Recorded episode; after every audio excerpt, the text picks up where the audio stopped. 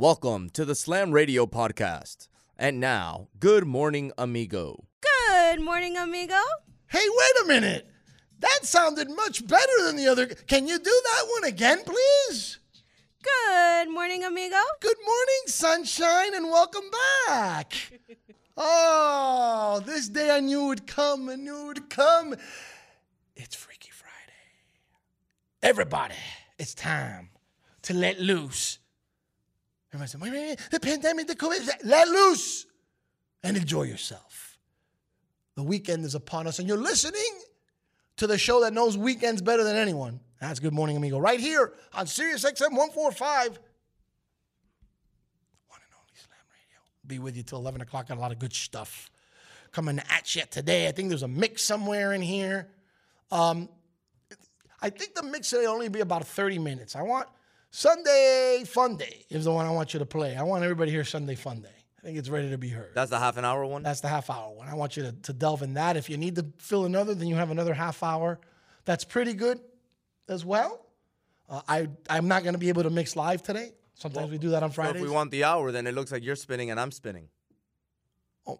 Whatever. I didn't expect you to have anything. Remember, we, we have to collect content for you to be debuted. That's what I'd rather do. So I was gonna, I was gonna, I was gonna say I'm gonna have certain mixes done with that for that for that show. Those are gonna be separate mixes, and then I'm gonna have a little mix I'm gonna make just for this show, and that's one of those mixes that I made just for the show. If you don't want to debut me, then hey, fair enough. Well, I didn't know you had. Remember, you're the one that hadn't. You like we give everybody two hour mix shows. We give you 12 minute mix shows because you don't seem to want to mix more than that.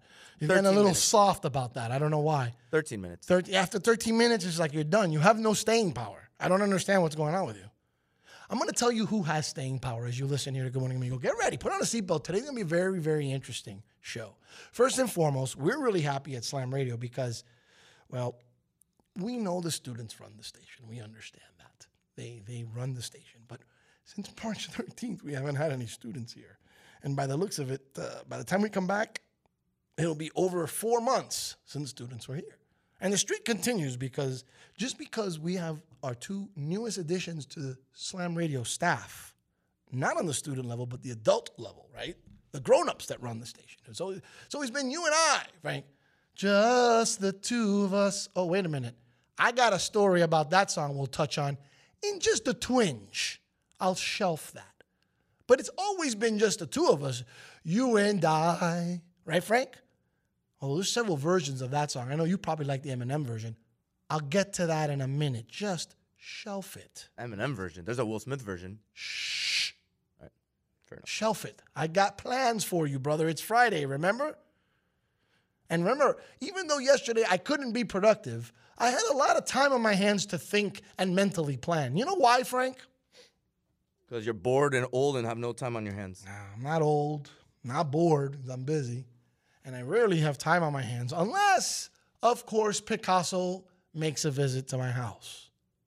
And for the last two days, Frank, Picasso has risen from the dead and mesticized inside of my home and has been, well, the only word I can use, Frank Fernandez, is an absolute positive royal pain in my ass.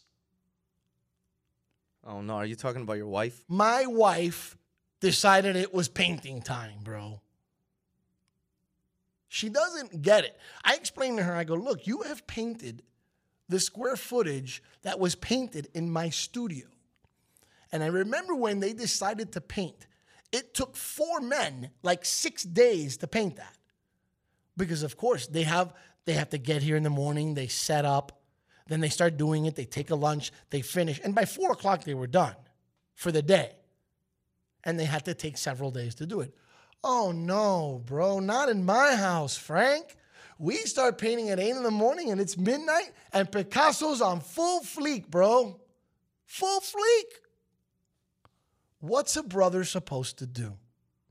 So for years I've been dealing with this, and I said, you know, tomorrow, since I have such a Freaky Friday show, I am going to throw her under the bus for the first time. Oh man, really? Oh, she sucks. I'm being told that she deserves it. she deserves this. She doesn't suck as a person, but when she gets into paint mode, which by the way, uh, gosh, I shouldn't look a gift horse in the mouth because she's doing the painting I don't need to do. God bless her. She there's a therapeutic reason why she does it, but she swears she's excellent at it. How often do you guys paint this house? or, hold on. How often does she paint the house? Because you guys is too many people. So- I don't know what you're laughing at. At the you guys part or how often?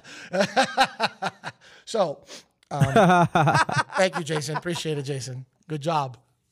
Um, so, last year, she was given a strict mandate in CDC fashion there's no painting this summer. Because you see, Frank, Picasso likes to come around in the summer.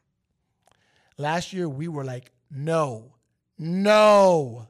And even still, she found a way to take some furniture and do a very unique whitewash paint to change, since we're changing the color scheme. So she didn't have to go out and buy new furniture. She- I, God bless her, she's resourceful. She cuts corners.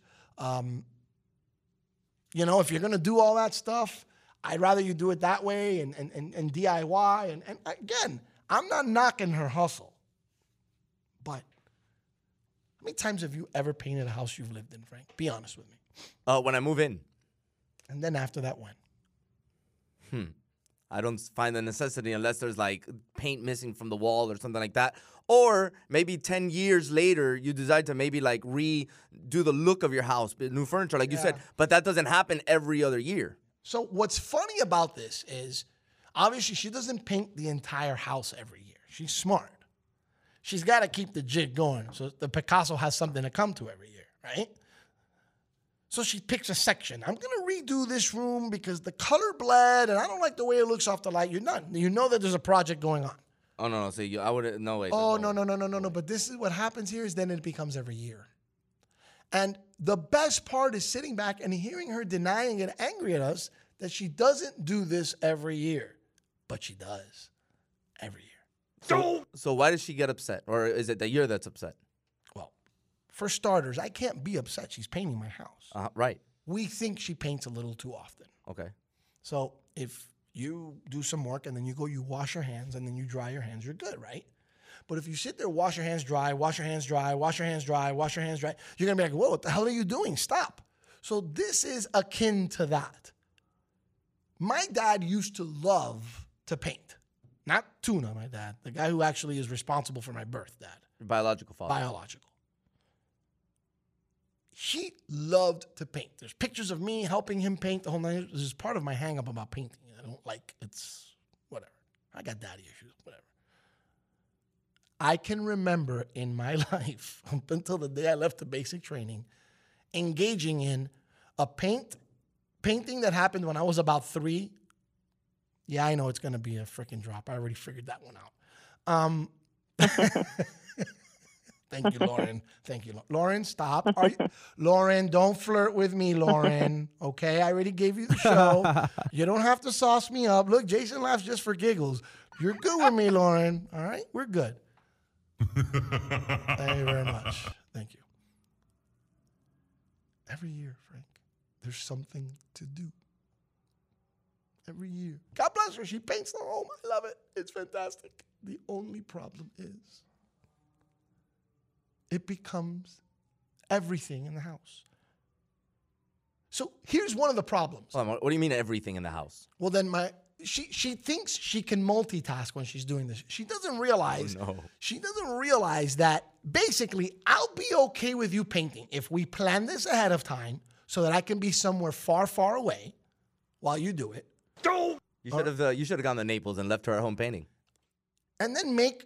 Look, dude, there's some rules to this. You start at this time, you finish at this time. There's people who live in this house who who also reside here, who are being displaced for no reason other than no, antojo, antojo tuyo. Antojo is because you want to do it, because you're being capricious.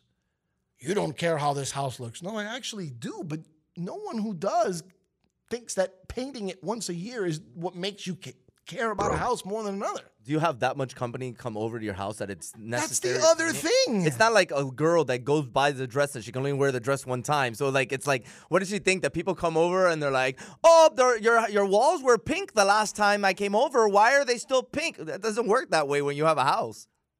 So it's it, it it consumes. It becomes a freak show and she gets mad. Because you know on our block, we have family that lives on our block. So they come through and they come and gawk like the, the, the voyeur nature of what she's doing becomes full blown and obvious. The block knows when she's painting. It's an event. Well, you know the whole block. So they walk through and they go, oh, and they know already that she does this. She has like that paint strut.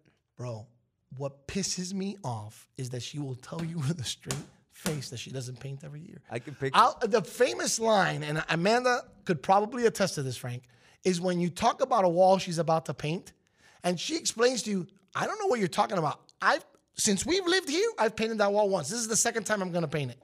Which wall? No chance. Every wall she goes to paint, she says the same thing. Which wall? Any of the walls she paints. What's the room that's being painted or the section of the house that's being painted this time? So it's all the outers, not the inner rooms, because she already got to paint Amanda's room the other day. She, I thought she had already gotten it out of her system. The streak continued by her doing the room, but that was more understandable. It was time to do her room. She was redoing her room. She wanted a wider color, but she took advantage, Hold on. All the outer is the entire house. except the private rooms. Oh my god. The only part that's missing right now is the family room. Everything else has been done, by the way. That's the other thing, door included. Hey, send Zuli to my house. I still need to paint my doors. I painted me- five years ago when I moved in, and the back of the doors aren't painted, and my wife's giving me crap about it. Please so let me tell to finish. come over. Go ahead. I'm getting old. I can't remember everything. You, you got to let me finish this. Okay, okay. Please. She does this. She consumes all the oxygen in the room when she does this. So then here's the things that happen, for example. You'll get there and all the doors are open because she's airing out the house. Now realizing that your electricity bill is going to go up $30 just because of those six hours and 98 degree heat of having that- that's how it ventilates. No no there's nothing ventilating. When we're eh, eh, no it's 98 degrees. I close the back door. I go leave the front door open if you want. It doesn't matter at this point. Turn on the ac it's better. No but then it recirculates. It's just turning on candles while she's painting. I'm not done. I'm not done brother what is the what is other than the brush and the roller and the actual paint what is a painter's best friend Tape. tape. Isn't that incredible, man, that he knew exactly what I was going to say? Isn't that unbelievable that he knew exactly what I was going to say? So when you do the moldings on the bottom, You tape them. you tape so you don't paint the floor, right? Correct. Uh, or the wall. Or- Well, but you're paint the, the molding's on the wall, so you have to paint the molding Well, yeah, on the wall. but you but you have to get the top part of the mold. so you paint right. So You top above the you tape, molding right. and the tape on the floor. Correct. So then you just paint freely, Right. rip it off, and no harm. Duh. I have never seen anybody put tape on the floor. I looked at it, I go, dude, two years ago, I was involved in seven months of a construction in, in a space that got painted everywhere, and that's what they did before they painted. She's sitting there on her hands and knees with like a like, like scratching the excess paint off. It's taken her twice as long to paint a room because she does it sloppily. So she's not even very good at it, at that. Sorry. Then she thinks she can multitask, Frank. Frank, I go out, I buy some real special chicken in Delaware. I spend top dollar for this chicken. She figures we got to eat something, so she throws it in the oven to bake. My shoe was softer than the chicken. Then when you tell her, What are you doing? That's not how you cook that stuff. You know how much I paid? For? What are you doing? I can't do anything right. Yes, you can. Stop painting it for. Why? Amazing how it's taking up all the oxygen in my home. But Frank, here's the best part. There's more. I can hear you. But wait, there's more. More. Then she gets angry if you don't help her. You are paralyzed waiting for her next step. What's next, you ask? Anthony Smart, he locks himself in a room, put on his AirPods. Oh yeah, genius. So yeah, I'm waiting. Then, at a certain point in time, the grumpy old man that lives in the house starts pacing back and forth and says, This is irrational. I have to be up at five o'clock in the morning and look what you're doing. As it is, I've always had an argument that in summers in my home, people named Amanda and, and others, Anthony and Sig Other, Zools, think it's okay to be up till two in the morning. It doesn't, bro, I'm on summer vacation. What are you talking about? I'll go to sleep when I go to sleep. And you're like, yeah, but um, jerk, I got to go to work at five in the morning. jerk. Bro, do you know what that woman had the audacity to tell me this morning, kid? Your alarm woke me up. Oh, come on. I said to her, first of all, my alarm is the quietest alarm in this house. I hear it, and within three seconds, I shut it off and get out of bed. How is it that my alarm wakes you up? Can you explain that? Because it does. I don't know. You wake me up. Did you realize you kept me up till two in the morning painting? And scraping, by the way. That's the beauty of scraping. You see her scraping the paint. What are you doing? I have to get the excess paint off. Is that why you sleep on the couch? Painter's tape? No, I would sleep on the couch if the couch were available to sleep on. The problem is the house is upside down. So here's the best part, Frank. So in, a, in lieu of trying to get the circulation of the air, she puts the AC really cold. Now it's later in the evening and it's freezing in the house, Frank. And we have this huge mirror that she moved. Frank, if you have a mirror and you're painting, how do you store a mirror or glass to ensure safety while you paint before you put it back up? How would you do it? Let's see if you have the common sense to figure this out. Upside down? Like away from you? Mm-hmm. And we're on, so upside, I mean like laying down, Laying down on the floor. away from where, Away where from- traffic is, right? Right. Like over a towel. I'd put a towel You wouldn't stand it up in a hallway, No, absolutely not. blocking an AC or No, no, no, like no. that. So we had a huge mirror, and then below was, was being the operative word, the frame of my wedding picture. Now you know that I'm challenged with my eyesight. I'm already dizzy from all the damn painting going on. I'm tired. I'm grumpy, and now I'm freezing my balls off. Bro. And I go to put the AC up two degrees, and when I nudge the mirror, unbeknownst to me, that big frame is leaning against it. At the very least, put the frame behind the big mirror so it's hidden away. No, in front of it. It comes crashing down. Glass everywhere, Frank. Seven years bad luck right there. I don't think I got bad luck. That thing hasn't been up on a wall in 10 years. That's yeah. It hasn't been That's up the on a reason wall. why you don't put it standing up there in the way because nobody somebody doesn't realize it's there. Even you don't realize it's there. And you I might didn't. bump re- into it. you didn't see it? Absolutely not. I, I I absolutely did not see it. And then here's the best part, right? This should have happened years ago, because it's been standing up in that manner behind some sort of furniture for years that used to slide. I'm surprised we didn't break that years ago. But I finally broke it. I finally did the job. God bless her. She didn't even get angry at me. But I mean, I took the blame. I said, I think you put it in a bad place, but ultimately it's my fault. I did it. My bad. Yes. So, oh, uh, I've received the picture. That picture's interesting. But that picture can't be my home. That looks more like your home, Frank. Would that be your home, Frank? That's Addison's room. Addison's room is under construction, I see. That's when it was under construction. Okay. But notice on the bottom by the molding, what's there? There's tape. There's tape. Yes. Yeah, but you know what? You don't I can't prove my point with yours because you didn't put tape on the tile. Well, because my point look is- how but look how big the the border is, and I'm not painting. I didn't paint the molding. Okay. So she was painting the molding, so it's Right. inverse. Well, She okay. wasn't. She painted the wall. Now she's painting the molding. So my point is, okay, the wall and the molding are the same color, so you can splash it on, but you got to put tape on the floor. So In fact, I put multiple layers on the floor because then that way, like, I ensure that I have some sort of a, if a level. if you can't put tape, you put those big blankets on the floor so the tape, so the so the paint doesn't hit the floor. So if it's only a little speck here and there, oh, bro, she spent four hours scraping paint. And it's easier. It's it's easier to take the tape off the floor than it is off the wall. Because on the wall, you have to be very delicate because there's a possibility of you paint of ripping off a little piece of paint, and if you rip enough, then you and you ruin the entire wall. The floor, you just go. We're done. Here's what's delicious about the whole situation, right? She knows she put herself in this predicament. She's in a bad mood. She too is tired, God bless her. What's wrong? Nothing. She can't tell you she's bad. She can't really be mad at you because she did this all by herself. But ultimately, she's quietly annoyed that she's not getting the help she needs. Did she put tape on the roof? Oh, she never does that. There's always no, no, no. You don't understand. She's I have- very I have another sloppy. picture for you with tape on the roof if She's you'd like. it. very sloppy. I can show you parts of my house where you'll see the paint. Very sloppy. God bless her. She wants to do it. I get it.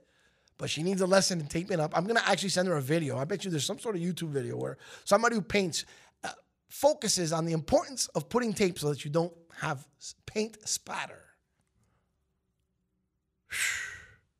There, I, I got that off my chest. Amanda, I told you I was going to do this. I keep referring to Amanda. Yes. Awkward. Our technical director, our program director are here today. Yeah, they want to make sure we're doing work. Well, they no longer are really in charge. Remember, as a kid, you can always play around with the you're really in charge, you're really the boss. Oh wait, hold on. It was a game this entire time. Well, they're not in charge of Listen, look at me. They ain't in charge of shit. Remember? Nothing. 18 months, bro. 18 months. You could have told me this. Yeah. You could have told me this. I'm mm-hmm. here like like guys, they're coming. Mm-hmm. Mm-hmm. H A I C. The head amigo in charge. That's who's in charge around here. I'm the head amigo in charge. You like movie lines. I'll let you figure out what movie that's from. Lean on me, lean on me. Only he didn't use amigo, he used an N word. Robert Guillaume. God bless him. You don't even know what I'm talking about. This is beyond I know the song, but I don't know what. There's a movie. Oh. You don't remember the, the movie uh, Lean on Me with Morgan Freeman? Oh, I didn't see them. Crazy Joe, the teacher. That's the, the one movie I didn't see. You know what? You have a homework assignment. You- Watch Lean On especially you deal with kids and in an inner city school, you need to watch Lean on Me. What's it about? Was school. I'm just gonna tell you, watch Lean on Me with Morgan Freeman. You gotta give me a topic. You gotta hype me up, bro. It's about school. Are they teachers? There's teachers, there's administrators. You need to watch this. If it, if it's about a school, of course there's teachers. What is he? A teacher? He's an administrator. Oh, all right, Crazy cool. Joe's an administrator. See, you got me hype now. Now you got me hype. Uh-huh. Now he's a man of authority. You and in theory, this place reminds me of a 1980s Miami High. Netflix? It's, it's not. It better be. I don't know where it is. You need to watch that movie. That movie's outstanding. I'm going to tell you what else is outstanding. When you support and confirm two Supreme Court justices, and when the chips are down, and the reason you did is because you thought you had them on your court, what ended up happening is you got burned. I don't usually mock but seven to two, Supreme Court voted in favor of yes, Donald Trump, you can testify under subpoena. And yes, you are subject to criminal charges if you did something wrong. What's funny about the numbers is seven to two, right? It's a majority that has to get it. So it's nine justices. So you need five votes. So if those two guys would have voted for him, he still would have lost. So that's just adding insult to injury. He can't even blame those two for his loss. Here's the thing the whole scope changes now. Everything changes. And if you think things have been upside down now, put on your seatbelts, ladies and gentlemen. That's why I'm just going to have fun. I'm going to watch sports. I'm going to make fun of everybody. I'm back to being satirical, amigo. You fools are going to get made fun out of a clip. I'm to make fun of myself probably more than anybody else. But make no mistake, you think the last six months have been tough. it's an election year, ladies and gentlemen. I got stories for you. You know why? Oh, you ain't gonna like this, Frank. You know why I ain't buying the CDC bullshit and the world worldometer numbers? You know why? They're they're FOS. When you're constipated, a doctor will say you're suffering from FO FOS. FOS? Yes, you're full of shit. We are all adults in the room, right? Horse manure. Ors hey it shay. I think you were pretty clear with the first time you said it. Ulbe it shay from the bottom of my heart. I don't even feel like going to break. I feel like saying the story. Oh, I was about to ask you. Go ahead, tell your story. You already blew past it, so might as well. I have a very reliable source that recently went to go get tested with his family for COVID. Okay. They got in the car, they stood in line, they were in line four hours. Not four hours, but four hours, several hours. Probably more than four. One of the kids was getting restless. For whatever it's worth, they got tired of waiting and they decided to go out of line. You know how you have to pre register it? They decided to get out of line and go home. Four days later, they got their COVID results. The wife and the kids were negative, he was positive. I need to say something before Sirius calls because the dead air, they don't like it. Is there something missing in my story? Uh, you never took the test. Thank you. Thank you. There's stories all over America of nurses saying that. Uh, I believe there's one nurse. I need to find this story before I actually say it, but I will allude to it. Uh, there's a claim. Uh, there's a nurse that felt like there was something off about how they were doing these tests and took a swab and didn't swab anything and submitted it, and it came back positive. Yeah, I'm hearing, and, and they could be bull crap stories. I don't know, but I've had it. I, I've really had it. This is a reliable source of yours. Is a close friend, It's a friend. or is it a friend of a friend? It's a friend. I wouldn't say it unless I was damn sure it happened. I don't want to talk about rumors. Damn sure it happened. So I'm not pretending that it doesn't exist. I'm not saying that the virus is a hoax. No, no, no, none of this. None of this. I'm just simply saying where there's smoke, there's fire. And it's a little weird.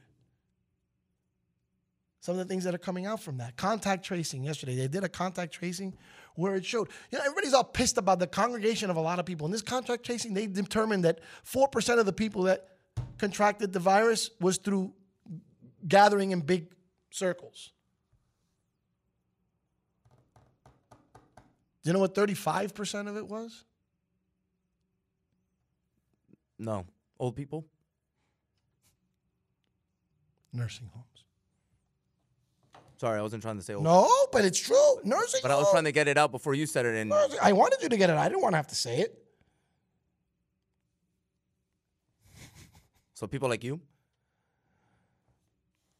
So I'm getting, I've gotten three texts already from people who have had, one of our loyal listeners' aunt had the same thing happen to them. She was in line for testing, left before she got tested. Two weeks later, she got results. How do you get results if I didn't test you? Positive or negative? How do you get results if I didn't test you? So multiple people that you know are texting. I know someone, and now two other people have texted me. That's now three people I have that have shared this experience. so pretty much, if you're registered, they're using your. They're using your. They're gonna, you're going to get a result. You're going to get a result, apparently. So I'm gonna register. No, I'm not registering. I, Is it free to even more reason now I don't want to. Is it free to register? I don't know. I'll try it. Let's try this out. I don't want to try it out. I don't want to even play with it. I'll it. do it. You don't have to do nothing. I don't think you and should. watch. I don't think you should. I'm going to be very honest with you. I'll be very candid with you. I don't want you to do it. As your boss, I'm going to ask you not to do it unless you're feeling symptoms. Yes, sir. And you feel like you need to. You have to protect your family. And if you feel like you have it, uh, by all means, which is another argument I have with people. So you're going to go get tested just for shits and giggles? Well, we want to be sure. Wouldn't symptoms then be the, like, The, the alarming part, yeah. Like if you're running a fever, don't you then get concerned that you may, and then you go get. What I'm trying to figure out is why would you, if you are in perfectly good health, with no, well, I might be asymptomatic. Oh, you've been watching the news, haven't you? Yep, that's exactly what you. Oh, you've been what? Do you know what asymptomatic means? no, I'm too freaking lazy to get tested, and I think maybe I have it because I've had some symptoms. Then, if you're going to play that game, 92% of America is asymptomatic. Because most of these damn symptoms are the same symptoms as a common cold or flu. What are we talking about here? Enough! Enough! I've been trying to make light of this and be fun with it, and by all means, I'm not downplaying it. But come on, guys. Put on your damn mask. I don't want to hear about your rights. Your rights end where mine begin. I don't want to breathe your air if you're not covering your mouth. Deal with it. Put on a damn mask. We have a friend who works 12 hour shifts in a hospital, doesn't wear a mask like we do, wears a contraption that looks like World War II gear. We've had her on this show. God bless Marley for what she does and puts her life every day on the line when she does a 12 hour shift. If she wears the mask, so can you. Shut your trap. By the way, a big percentage of the contact tracing, hospitals. contact tracing meaning like what? That's how they're doing some testing now without shoving a. a- a- oh, I see. I don't know what the deal is, but that's how they figure out if, if 25 people or 100 people have it or not. Well, my sister went to get tested. She went to a hospital, so I can ask her how they tested her. They tested her. They shoved a, a swab up her nose. That's what they did. We ever get somebody to fix this freaking light? I don't know. I don't know if they stuck a swab up her nose though. Maybe they did. Maybe she already told me. I don't remember. So it's like, what are we doing? The hell are we doing? Like these idiots who are up in arms about, I have to send my kid to school now? Yeah. Yeah, bro. Like, I like the fact that they're putting that on you, and then you have to make a decision as to how you want it to be done. Either you make a personal sacrifice and do some sort of homeschooling, that's up to you. or you let them in school and be there 50% of the time. There's options depending on your school district. Here's what I'm getting at it's very simple go suck a big, fat, hairy toe if you don't like it. Okay? Blow your nose. You nasty, bro. Oh, I'm in a mood. Toes are Because these- nasty and you know hairy toes what? are even Because these ass wipes send their kids to school every day. You're a toe guy. No, I'm just saying the stinky toe is not a toe thing. However, it's a great litmus test to see if a woman is actually caring for herself. It's just a thing I have. I don't find feet attractive. I just think it's a great way to tell if you're a skank Hmm. or if you're straight up gangster, good looking girl. So I taught my son already that. I go, just make sure the toe game's on fire because if the toe game's hammer time, run for your life. I continue. Come on, guys. Are we for real here? Put on a mask, shut up, right? And do what they ask you to do. If you're, if you're shopping, eight out of 10 people should not be walking the wrong way in the aisle. It means nobody's paying attention, nobody gives a rat's ass. Enough. Please, enough. They send their kids sick, snot nosed, sneezing, coughing, looking like misery because they got nobody to take care of them. And they send them to the teachers and to the administrators of the world. It's okay if they get sick. But now they're up in arms. How am I going to send them to school? What if they catch corona? So you're okay with sending them when you know they're sick as a dog. But now you're going to be indignant? You know what I call that? You're a stinking hypocrite. If you do that, parent, and I'll say it at open house here, you're a stinking hypocrite. You're mandated to put your kid in school. If you don't like the terms because of the virus, figure it out. That's on you. Don't blame the system. Don't get pissed off. At that. You know why? Because I'm going to be really candid. Teachers got to work. What are you going to do? Lay off teachers? You're going to start affecting the education of this country? If there's one thing that needs to be normal more than sports in life, school. it's school. So do me a favor and shut up. Put on your damn mask, send your kids to school. If you don't want them in school, figure it out, but don't complain. Don't bitch, don't moan. Go cry to somebody who gives a shit. They're gonna have to figure it out because a lot of these parents, I guess, are voting towards I- going, staying home to do the homeschooling. Go, yeah, until they start complaining about having to do They the homework with their kids. They have to go to work. Yes. So No, I, no, not even the homework, but they have to go to work. You know, there's a really good common phrase from the 80s that I love to use, and it transcends throughout time. They can eat me. They can eat me because they're stinking hypocrites of the worst kind. The ones who snoot at others when they do worse. People are assholes. And I'm going to be, I'm sorry all the cursing, but I have to get it out of the way today. I'm watching the news yesterday people don't think. And they're interviewing a business owner who's being affected by some of the shutdowns. This is proof, and you can tell Alicia on the youth I said this, that your stinking generation is not smarter than us. Because the first thing guys like me do is put a little thought process before naming something. So this lady has an establishment that's being affected, and the news comes out to interview her. So what happens? We've learned that when you watch TV and they're interviewing, your name comes up and the title of who you are, owner, and then the name of the business, right? Do you know what this lady's the name of her business was? I can't even say it. I have to spell the first word. Oh no. P H U C, yeah. That was the name of the business, and they flashed it up. You're an idiot.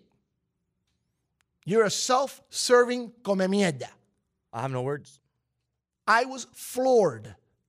You're an idiot. You really are an idiot. But I bet you're the one that has two kids that doesn't that has PG-13 restrictions or I don't let them watch anything with bad words. but you name it. I want to say it but I can't. Yeah, buddy. P H U C. Yeah, you can figure it out. Yuck, yeah, only it's f- yuck, yeah. Really? You're an idiot. I heard you were saying something about my show, about my name of my business. You don't like the name because that's the new thing now. Everybody gets indignant about stuff. Yeah, the name of your business offends me, ass. Yeah, buddy. My name is Amigo. Yours is P H U C. Yeah. Nice to meet you. I'm glad the cameras aren't on because I just flipped her off. Please. Oh, I'm in rare form, bro. When you paint for two days, just the fumes alone are gonna make me delirious. I was gonna say it's the paint fumes. just the fumes. I haven't had. I'm not taking a break. We're going all the way. Streak continues. This is what happens when you mutate a crazy man like me, paint for two days, the fumes make me delirious. Pretty cool. Pretty damn cool. Woo!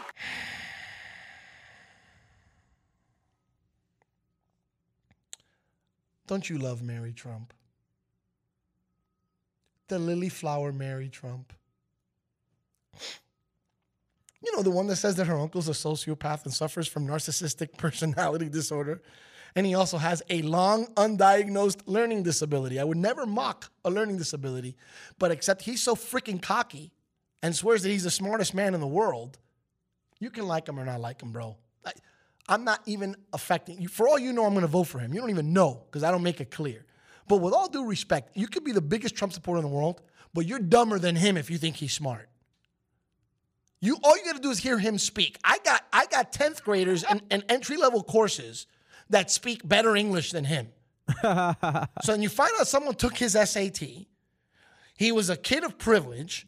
He had five deferments from the military because he didn't have the balls to serve this country. The only thing he wants to serve is his pocket. Is that where we really are with this guy? Because you are a public servant. You are supposed to be a public servant. You stop being a private businessman when you become president of the United States. Do you know that she said that she thought it was a joke and she's convinced he did too? Frank, do you remember I told you that face he had when he met with Obama the first time and the realization, the oh it shay moment he had? What, what the hell's it shay? Oh shit moment he had? Dude, this hour's been out there anyway. Why am I trying to sugarcoat it? It's Friday. He had the thousand mile stare and that oh shit face. What did I get myself into? Perhaps jail, my friend. Perhaps jail. Now that the Supreme Court voted what they did. The guy is drunk. No, he is not drunk. He's just plain old stupid. Did you see his Twitter? On fleek, baby. On fleek. He is freaking 45? the frick out. Yes, bro. DJT? now you give him a new name. you know what? No, Donald J. Trump, bro. But DJT. I, the- I know. I got it. Department of Justice. Oh. Thank you very much. Thank you. I'll be here all week. Well, it's Friday. I'll be here forever. Trump will be gone by November. all views on this show are satirical. I make fun of the man, and who knows, I might even be voting for him. Because it's not like I have a lot of nice things to say about Joe Biden either. The idiots running for president, that's our future. You know what? Maybe Alicia is right. Maybe the smartest generation is the younger generation. Oh no, they were going to vote for Bernie Sanders. My bad. Nah, that's not the way to go. I'm delirious. You got me wearing a mask. You got me living life differently. It is what it is. Ron DeSantis, quote, I'm confident if you can do Home Depot, if you can do Walmart, if you can do these things, we absolutely can do the schools. And everybody's ripping him. So I'm not a huge fan of DeSantis either. I don't like politicians very much, so don't take me at my word. But I'm not his biggest fan. Guys, if we don't get back to school, the chaos will continue. We'll, become more uneducated. Every day we're not in school because you think virtual is good. Virtual is horseshit. Virtual sucks. It was fun at first because it was new. You can implement it along with other things to accentuate a close to 100% learning environment, but nothing's more than being in a classroom and their asses be bored by a lecture that they got to listen to because they're going to have a test on it in two weeks. And if you don't like it, don't go to college. Go work in a factory. Just taking, I'm just being real, bro. So there's a meme. He said that. And then, of course, the most interesting man in the world meme. Says, I don't always go to Home Depot, but when I do, I tend not to go five days in a row for seven hours at a time. Very funny. Very good. But just like Tavares used to sing back in the 70s, it only takes a minute, girl. That's right. So you know how you mitigate that, whether it's five days a week, seven days, or not? You know how you do it? Put on your freaking mask, moron. Put on your freaking mask. Don't don't do anything else but put on your mask and shut up.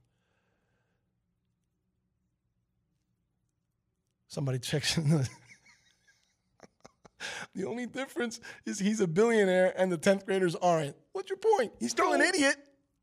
I might have to vote for that idiot because the other guy's not better.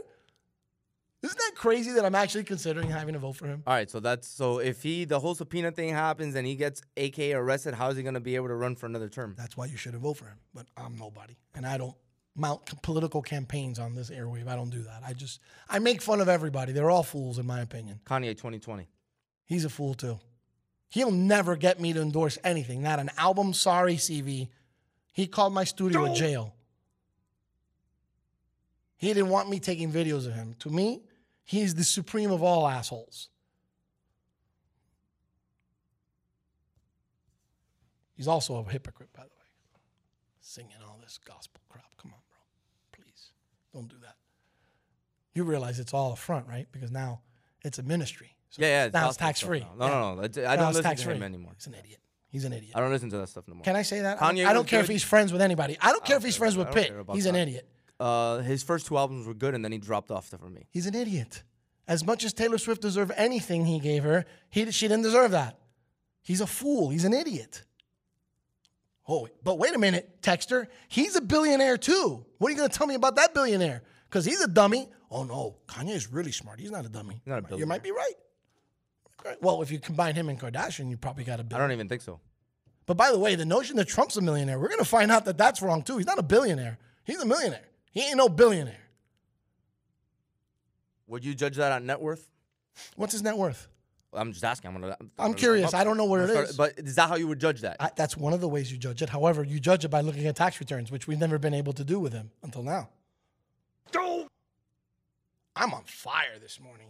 And I don't really care if you agree or disagree, man. A mí me importa tres carajo. Donald Trump, 2.1 billion. Yeah, I'm sure.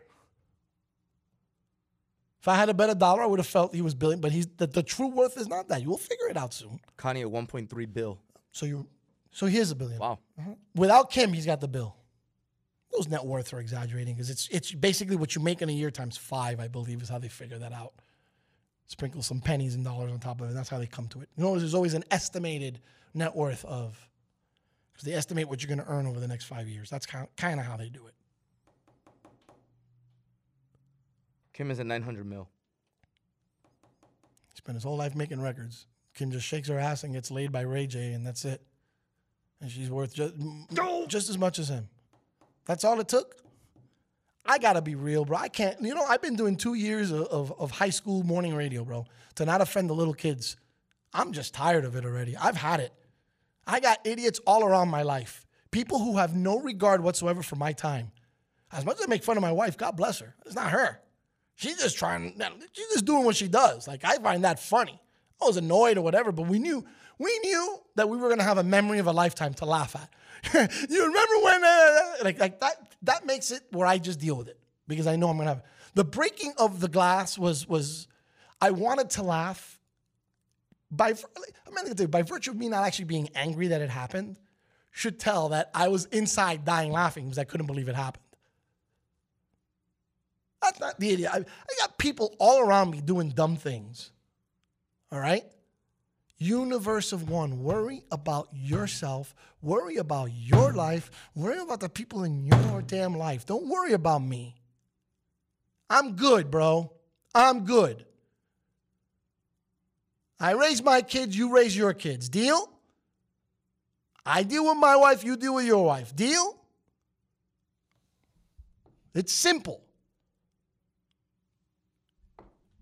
I'm a bit on a tirade today, huh, Frank? A little out there, huh? Yeah, a little bit. Yeah, buddy. You're on a new level today. On a whole other level. Stefano Fusaro, ESPN, will join us in the nine o'clock hour. My boy Nick Hamilton in the ten o'clock hour. We're gonna have fun. Nick and I are gonna have fun. He put up a uh, a post on Instagram yesterday. All these numbers, over eighty percent of the media, not brown, not black, blanquito. Oh, I can't wait to talk about that. I, I love ruffling feathers. Every once in a while, I get pissed. And you know what? If you don't like what I got to say, you can eat me. Life has to be enjoyed. Life is meant to live with a smile. If you've got a frown about life, you're doing something wrong.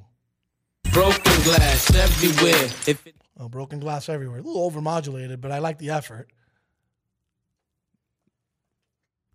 Frank's about telling me to go fly a kite.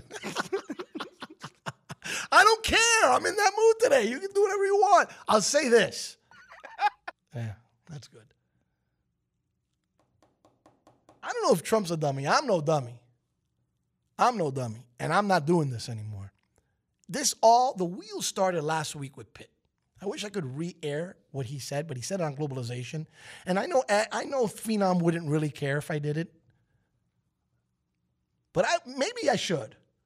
He said something, he did a little thing where one of the callers asked him, seeing everything that's going on, if you got a chance to talk to 12-year-old Armando Christian Perez, what would you tell him?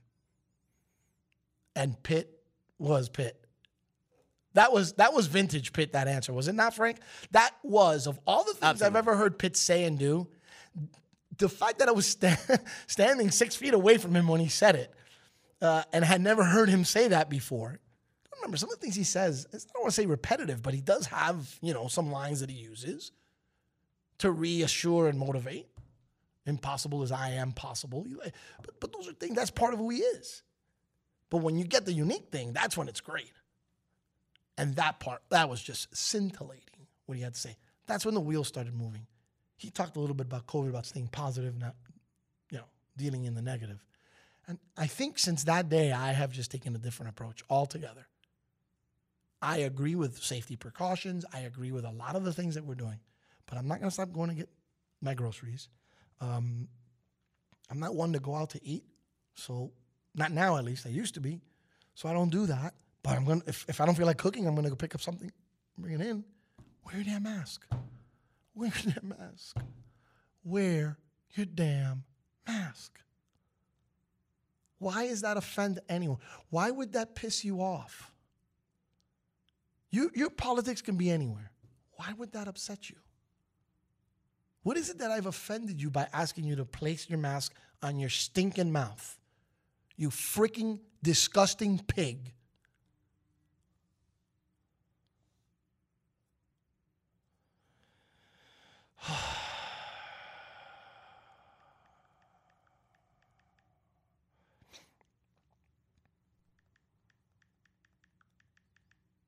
I'm in a bad mood and I'm in a great mood because I have had it. Falling Down, Michael Douglas. You're the movie guy here, right? Love that movie. That's where I'm at. Oh no. That's where I'm at. You're, you're at suit and tie, briefcase, walking out of traffic and ready to rock the world. Do you know what I did yesterday at Winn-Dixie? I forgot to tell you this, Amanda. You know what I did yesterday? No, not Winn-Dixie. I'm sorry. Uh, when I went to the Publix. They gave you a sub and you told them, look at the picture behind you. Oh, the sub was delicious. I had a chicken tender sub that was on sale. It actually set my stomach is better now. Like it actually that was medicine. Some people have chicken soup. I have chicken tender sub. You have no idea. I ate. I didn't eat anything else. Like my stomach today feels better than it has in two weeks. Unbelievable. So kudos to Publix on that. I didn't have a shopping cart, but I started experiencing people walking the wrong way. Dude, some dude went to go in the wrong way. I stood in front of the aisle, and when he tried to get around me, I got in front of him. And when he tried to get around me, I got in front of him again. He was, excuse me. And I said, and I pointed down the floor. I said, excuse me, in through the outdoor. See ya. And then I walked away. Bro, do you know what he did? He walked up anyway. I'm in line to pay the other day, and some lady comes over my shoulder because she thought it was her turn. So my instinct was to shove her. I didn't know it was a woman. And I'm going to be very candid, it was a black woman. Oh, nice. So that would have just been beautiful for me. Amazing. Thank God I thought before I did. And when I did, I, I said, Excuse me. She didn't even say, I'm sorry. She was on her phone. That's not even okay to do pre-COVID. You guys are stinking hypocrites, self serving, obnoxious. I don't give a rat's ass about you people person. That's what it takes. And we got a lot of them out there. Wear your damn mask and respect everybody's space. I don't care if you think a 12 year old invented social distancing, just do it. Just do it. This isn't a Nike commercial. Just freaking do it. Shut up. You don't know more. I'm not a puppet. I'm not going to do. That's why I have freedom. Shut up. You have freedoms because people died for this country and made sacrifices. Now it's your turn. If you haven't served on a front unit, shut your mouth. I don't care if you have an, a, a license to operate a firearm, Mr. Second Amendment right. Stick your second AR right up your ding dong. I don't care. Put on your mask. When you go out, when you go into an establishment, put it on. When you're home, you don't got to put it on. In your backyard, you don't got to put it on. I hate these things. Put on your freaking mask. Wow, bro, how incredibly self serving can people be? You try to conduct a phone conversation, one of those things on, they hear you, but it's the most uncomfortable thing ever. It's muffled. Oh my gosh. Enough is enough. I don't care who you're voting for. I don't care about your politics. I don't care if you think this is a, a hoax. Put on your freaking mask. It's hard to have a conversation with one of those. You got to scream through it. The other person doesn't even know what your reactions are because they don't know if you're being serious or you're joking. You got to try extra hard Do to you know smile if any- your eyes squint. Do you know that anyone that has even a small deficiency in hearing cannot hear what somebody else says? I can't hear any. I have like, what? What are you saying? And I don't have a deficiency in hearing. You know what I have a deficiency in? Patience for assholes. Just saying. You found your glass breaking now, huh? Uh.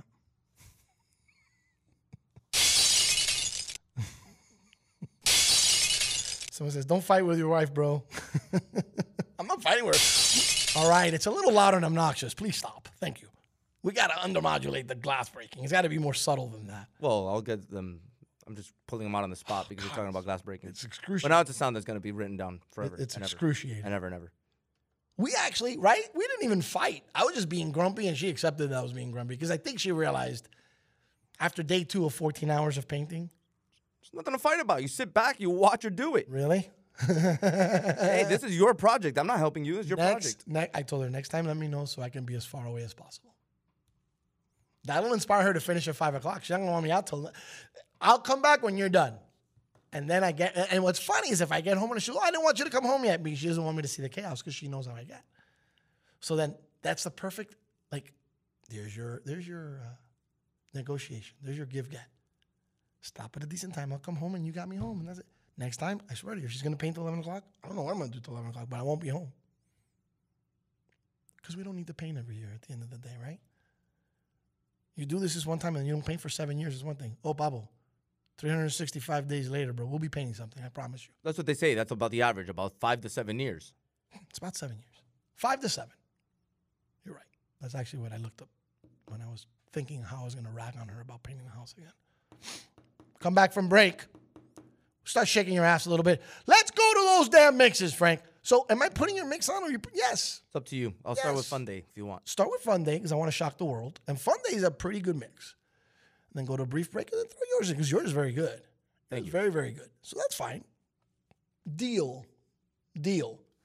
So we'll be shaking your ass when we come back from break with a little bit of the uh, tag team tandem of DJ, DJ Fizz Dale and DJ Jitters coming up next year on Good Morning Amigos, Sirius XM 145. By the way, 9 o'clock hour, Stefano Fusaro. 10 o'clock hour, Nick Hamilton. Another surprise at 10 o'clock hour, Jonathan Correa. Who? Jonathan Correa. Who? You'll find out, but you got to stay tuned. Good morning, amigo. Sirius XM 145. You're listening to the Dastardly, the best, the most unbelievably shocking radio station in all of Sirius XM's platform, the one and only Slam Radio. Hey, Hey, look what I found. A radio. Radio. Slam Radio, Sirius XM, channel 145. We're back. Yes, we are. No, no, no. No, no, no, no, no, no. What are you doing lowering it? That's what gets me in a good mood. Not our next guest. I don't really care if he comes on or not. I I don't. I th- you forced me to do this one, Frank. As far as I'm concerned, if you told me it was his wife we were interviewing, I would have got dressed up for the occasion, right? I would have did my hair, put on my fly suit, because that woman walks on water. I don't know what she sees in this guy. Our next guest. I'm just kidding. Our next guest is handsome. He's debonair. At times he can be sexy. And he's all mine. At least for the next 15 minutes. Oh. Ma- MLS junkie slash ESPN reporter slash my former co-host slash young buck wet behind the ears. Stefano Fusaro joins us here on Good Morning Amigo on the greatest radio station in the history of the SiriusXM platform because there is none better than Slam Radio. How are you, my friend? What an intro. You like that, huh? what an intro. You left me speechless, and I'm not usually speechless. I could usually talk for hours. Frank, Well, I've know- been I've been doing that lately. I do intros for people, and they look and go, "I don't know what to say." From DJ lives to I do this to everybody. They're floored. You've been you've been on a roll lately, definitely. I don't even know what to say. I don't even know what to say. How's the missus? Let's start it off with that. She must Well- laugh so hard at the fact that I do. I still do it. Years later, I still do it. What do you see Yeah, in this loves numb it. nut? I'll tell you. Yeah. I'll even I put mean, it on the I- I agree. comments, Frank. I'll put it on the comments on IG. Ah, the man who outkicked his coverage. Brother, you're, you're adorable. Fatherhood is treating you well. Um, just like Frank, you guys make good looking babies. Um, my parents failed at making good looking babies, but then I, I, I came back strong because I made some pretty good looking babies. Um, but they, I'm not very good. So, but you and the wife could, like, it'd be hard to make an ugly baby, the two of you. Thank you. I appreciate that. Brother, a- how, you miss daughter- them, don't you, in the bubble? You miss them a little bit right now? Yeah, that's that's the toughest part, man. It's the toughest part. Uh, she, you know, you talk, you always talk about her being a saint and her being walking on water. Right now, what she's doing, she deserves even more, Yep. of, even more credit than uh, than that. Because obviously, I'm over here in the MLS bubble. Uh, it's going to be a total of 45 days that I'll be here. I'm on day, I don't know, day 10, I think it is. Uh, so yeah, it's it's it's it's definitely been a challenge to be away from family, away, be away from her and from my daughter. But uh, my mom has has kind of stepped in. She's over in Houston with with my wife and my and my uh, daughter, taking care, helping out. So that's been huge. It's a big peace of mind for me and a big help for my wife. So yeah, man, it's it's definitely a an experience that's that's uh, that's unique, that's unprecedented for me being here in the bubble. And I'm sure we'll talk more a little bit about that. But the the toughest part for sure is being away from the fam. Stefano Fusaro joins us here on Good Morning Amigo. I bet you the not so toughest part is you get to watch basically your favorite sport for 45 days. This is, uh, you miss them, but come on, come on. They're not listening right now. They're in Houston. She's probably feeding. like, she doesn't really care that you're on my show right now. God, it's got to be somewhat pretty good. Like, no, nobody's waking you up in the middle of the night to change a, a diaper, and you're watching 45 days of this sport, albeit with a mask, but albeit with a. What a unique situation. Tell us, just give us kind of a 30 second overview in your eyes what you walked into and how different it is from anything you've ever done in your career. Yeah, completely different, right? And and look, I mean, I, but when we walked in here about like I said ten days ago, it was you walk in in the moment, you walk in, you immediately go get a a, a COVID test, and once uh, you do that, you're quarantined for 24 hours, and you're you're locked in your room for 24 hours. You don't have a great menu to choose from for those 24 hours, so it's tough. It's tough. But then you you start you get out. We're being tested every other day, um, and that's off. It's gonna be. It's obviously something that it's a huge adjustment. Uh, but yeah, it was very eerie at first in this place. Kind of looked around, weren't you know? People weren't really sure what they were getting into. I wasn't sure what I was getting into. Um, but the fact that now things have come down a little bit. Yes, you, we unfortunately saw two teams being withdrawn, but now that the tests and everything was kind of contained, and you really feel like people are now starting to, to realize, all right, this is what our lives are going to be for the next month and a half. So we got to got to get used to it. We got to just try to make the best of it, and you're seeing that, man. And and yeah, we're locked into this resort. We're locked in this resort. The only place we can go is to the fields where the games are being played, and those are direct shuttles. We can't even drive ourselves or anything like that. And that's it. Uh, we're locked into this on, onto this resort grounds and have to follow all the rules and regulations. And it's it's super surreal, man. I mean, it's like nothing anybody has ever covered ever. So it's definitely a, an awesome opportunity, but definitely some adjustments. I, apologize for my ignorance in advance. And I always like to, in the middle of interviews, throw irreverent sidebars. So before I continue my point, I'd like to take this moment to wish Sofia Vergara a very happy 48th birthday. If I don't do that, I, I won't feel like I can finish this. Sofia Vergara, right up there with your wife, I would think, right? As walking on water and stuff. I'm just kidding. Definitely, Brother, I do you get to see? agree with that. Do you get to see every game? Do you get to see like, or is it like there's three fields and there's simultaneous games going on? And that's my ignorance. That's why I apologize for it ahead of time. No, yeah, no. There's no simultaneous games. Uh, all the games have their own window. Uh, there are three fields, and and you know there's one field that are used for the morning 9 a.m. games that, that are going to be happening a ton. There's none until Sunday, but uh, but that will be happening a ton. And then there's uh, the other game windows are 8 p.m. Eastern time and 10:30 p.m. Eastern time. And look, yeah, I'm not at every single game. I'm going to be. I'm on the broadcast for all 28 ESPN group games. Wow. Uh, and then we're going to continue through the knockout phase. So yeah, that's going to be tough. But uh, it- look, uh, the, the, the biggest thing for us here is the fact that I'm the only ESPN reporter on site, so I'm doing multiple jobs. So I am busy. It's it's for sure a it's a grind, but I love it. I love to do it. I love to be on the broadcast. So I mean, like I said, it's, it's you know, there's pros and cons. I love doing what I do. I'm pretty tired at the end of the day, but I get to do what I love. I get to watch the sport that I love and analyze it and really go into it and talk to all the guys that are here. So yeah, there are some there it is an awesome opportunity. But of course, man, yeah, look, it's tiring. We're doing a ton over here. You know what I mean? We don't we don't really stop. Not Uh, not not exactly what not exactly what you envisioned 15 years ago, sitting at a hooligans off of US One as to what your life would turn out to be. Not exactly what you you envisioned. The, the only thing that's common is you're still talking to me. That's it. Other than that, everything has changed. You, you didn't even know your wife back then. You didn't even know your No, wife I back didn't. then. Nah, that's why you weren't even. actually at that actually at that hooligans that day when you and me were there uh, having that competition for the for the uh, for the radio show. I actually had another girlfriend at the time who was there with me. Look at that. Another So, girlfriend. so, there you go. How things have changed. So, so the woman who walks on water in Houston wasn't even a part of this. That's No, why no, you look better today than you did back then when I first met you. Eh, It's it's uh, Oh, by there's no association. You look much better nowadays. it's not the haircut. It's not the clothes. It's not that you're on ESPN. You look sharp. It's it's it's who's on your arm, brother. Yeah, Hey. it's, it's the wifey who dresses me, the wifey who makes me look good. It's not, it's not me. We all know that. I mean, you, I can't even lie to you guys about that. Now, Steph, you were at the game, on the Miami FC game, right? On on what was it Wednesday night? Uh, yes, Inter Miami. Yeah. All right, so I want the comparison of the game on Wednesday night versus a random Wednesday night at Tropical Park because when those goals were scored, I must have heard like three or four whistles, and that was about it. Yeah, man, it's it's so crazy to be at a game, a competitive, uh, you know, MLS game with no fans. You know what I mean? Like, so I- was watching the game last night on on on TUDN, which was Montreal against New England, and I saw that they added the crowd noise.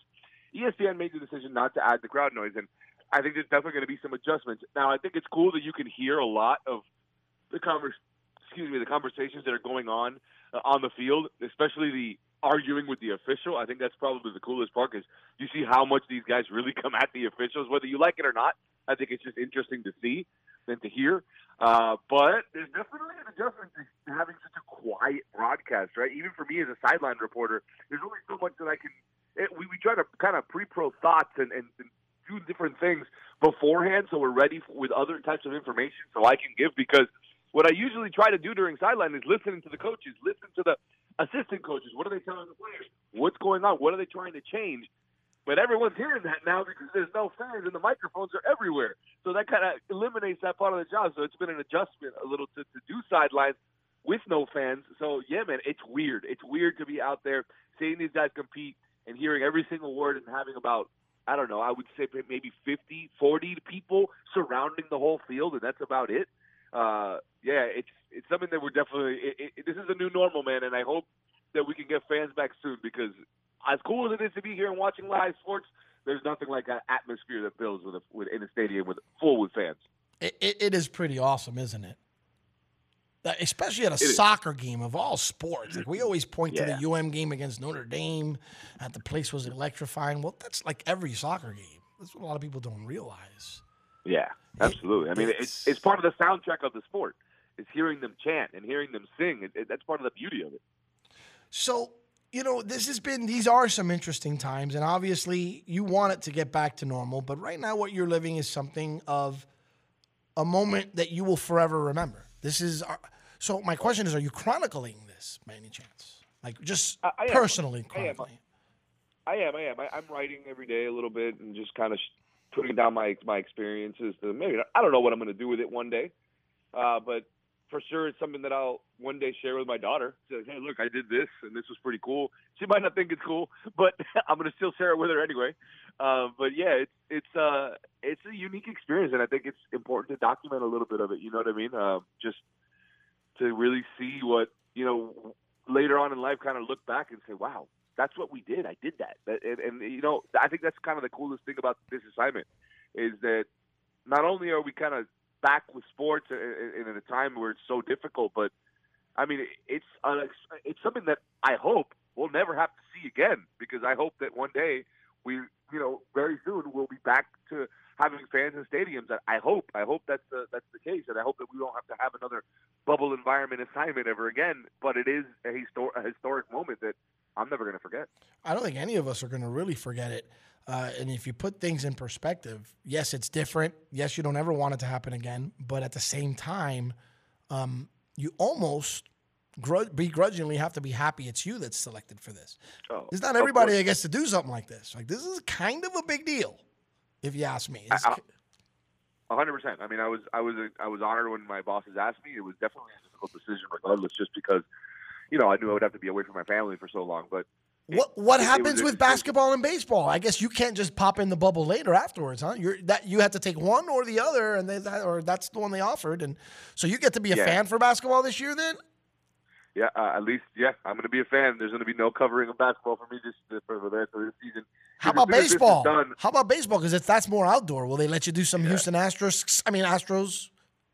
Yeah, I mean, I'm assuming they will. Uh, It, it, once I get back, and once we, uh, you know, I, I think they're going to give me some, a little bit of time off when I get back. But yeah, I mean, I I, I think. that we will be on. I, would, I will be with the Astros. But I mean, uh, look, being a, and and I'm and I'm you know, we're, we're talking candidly. I don't know about about the MLB. I don't know how MLB is going to work it out. I'm not sure in a bubble situation right now. I'm in a bubble situation right now, and we've seen already positive tests come out. of, We've seen two teams have to withdraw because of so many positive tests. And I feel like they're comfortable now because they've been able to contain the cases to the teams that were withdrawn, and they it has not spread throughout the bubble. So I think that they're comfortable with their protocols after po- positive tests. Uh, but you see that even in this type of situation where everyone's being as careful as possible, there's still going to be some issues. So I can't even imagine when you have uh, teams that are not going to have not going to be regulated as to where they go. And, and these players can go anywhere they want. They can go out to if there's restaurants are open in the city that they're at, they can go. If there's grocery stores, they can go. So they're putting themselves at risk at this point uh, of coming down with COVID nineteen and then not being able to play. So I don't see how MLB is going to work. Uh, I don't see how the travel and, and allowing players and, and, and staff and everybody involved with these teams to, to kind of do as they please. I, I don't see how it's going to work, and, and I, I think the bubble is the way to go uh, during these crazy times. But we'll see. We'll see what happens with MLB. I hope I hope that they get off the ground, and I hope they're able to do it. But I, I just I don't see I don't see how it's going to work. Everybody in your neck of the woods is okay and safe and doing well. I should have asked that first, not last. Yes, everybody everybody's good. Thankfully, we're good. Uh, like I said, my uh, my mom is in Houston helping out, and we're all safe. And yeah, the, the craziest part was the, the five month old my five month old daughter wasn't uh wasn't too sure about my grand about her grandmother about my mom when she arrived. I was like, wait, who are you? Because she hasn't seen her. She hadn't seen her in four old. months. So, yeah, exactly. So it's been a very weird. It was kind of weird at first, but now she's uh now gra- grandma's happy with with her granddaughter, and and all is good. And your mom's pretty easy to get along with too. Another another wonderful young lady. Uh, indeed, and please send her my love, my regards to the whole family. You know, uh. I got to know your family that day. That was pretty cool, and they've always been uh, the coolest. As your friends, you know, your friends are some of my most loyal followers. It's crazy. All your friends, ser- they- all your friends, they they all They still follow it, yeah. me, and they'll comment. And if I wonder if I doubt, where do I know this person from? If I'm not sure, I just say, oh, it's probably one of Steph's friends. Seriously, they're really loyal. Um, Yeah, brother, they are. They, they they stay loyal. They stay loyal. much love to you. I do appreciate you coming back from time to time and talk to the little people of the world. You big superstar, ESPN mogul. You. It's a Frank. His head's so big it doesn't even fit in the door. That's why we have to do this virtually. I wouldn't be able to get him through the door here in the studio. You know. Hey, don't talk about my boy Steph. I sent him a text and he joined us. Oíste, oíste. Leave, leave Bubble Boy alone. Can I can I rag on Bubble Boy for a few minutes? That's what I've always done. He's been a good receiver of my badgering for years. Since he I'm was all a about teen. the banter. You know it. You know I'm all about the banter. You know it. Listen, I'm gonna make him laugh before I say goodbye. At the very least, it's not like you're hiding in a closet somewhere. Let me see if No. he remembers that story. of course I remember that story. We'll leave that for another time. I love inside jokes on radio. Oh, yeah. He's like, how does I Larry even remember that? Yeah. oh, our laugh is evil and sinister, Frank. Maybe you can take Oh, it man. from uh, from the audio. anyway, I'm off like a dirty shirt. Not yet. I say that at the end of the show, but I am. Uh, I'm gonna let you ride into the sunset. Have a have a great weekend. Continue fighting the good fight. We will continue watching you. I will continue taking pictures of your awkward facial gestures when you get caught in a pause. I love it. Oh my God, I do that all I feel the like I can never text get. I feel him. like I can. I feel like I can never have. I, like, I feel like anytime any anybody tries to take a picture of me on TV, it's always an awkward pose. It's never like you never catch me when I'm not talking. Well, I'll and ju- it's normal. It's always like looking like a con una mueca. ahí. It's When- weird. Whenever Uh, Stefano comes on, I'm sorry, Larry, but whenever Stefano comes on and my wife is bothering me, I hit pause so that I can listen. And, and every time I hit pause, I una mueca, and I'm always like, So "God." all I do, all I do is I videotape it on my phone, because then I can just scroll through and, and literally I get 12 to 15 masterpieces out of a 45 second video from you. It's it's phenomenal. So Frank and I are planning on doing a few of these during your 45 day sabbatical in a bubble. And I think we're gonna capture faces in the bubble, and I think we might create a little uh, a little little IGTV little TikTok or something. no, don't say that. They're gonna get rid of that. A little pic collage, little little video collage. We we can get creative with it. The different COVID bubble faces of Stefano Fusaro. I'm looking forward. to Don't it. don't let your daughter see it. She'll really be scared of you then. That's that's. yeah, she'll really be scared. We can't show her that, all right? We can't. Make sure we don't show her that, okay? I miss doing a radio show with this man. I'm sorry, I really do. This too, is it's it. If we sit in a bar for four hours, it's four hours of this. It's just, just this. It doesn't stop. I love you, Steph. it's- Thank you for coming on, brother. Love you guys. That's my little brother right there, Stefano Fusaro, ESPN. I'm so proud of him. That's what I wanted to tell him. I'm so damn proud of him. I am so, so, so. It's one of my proudest media associations that I have is with him because I knew him as a kid. And nothing, I, I, I pride myself in mentoring. I did not mentor Steph. There's no reason to mentor him because he was a star at 17 when I met him. And, um, and his ability to communicate from a young age was phenomenal. Uh, a family unit that's to be envied because he has the support of his family like nobody's business. Uh, he's a beautiful person. I love him like if he was my brother. Seriously, and I use that. I overstate that. I like telling people, "Hey, what's up, brother? You're like a brother to me." Um, Steph is the man, bro. Like I, there are a few. Frank, you're one of those that I'm really proud of right? But I had a lot more to do with the tweaking of who you are. Not completely, but Steph was already a star. Chris Wittyngham was already a star. I just like knowing that I was on that wheelbarrow for a few minutes with them on their way to stardom. It's fun to know that I worked with him. Um, Armando Salguero is another one. I had told Steph off air. I was like, bro, I'm super proud of you, man. You know what it is that So I can turn on my screen, guy, and the only person covering MLS for ESPN is my boy Stefano Fusaro. Not just a guy I know, because a lot of people we know and we, right, Frank? We're chummy with people in the media. We nice. We're nice, you know. get along with people, Yeah.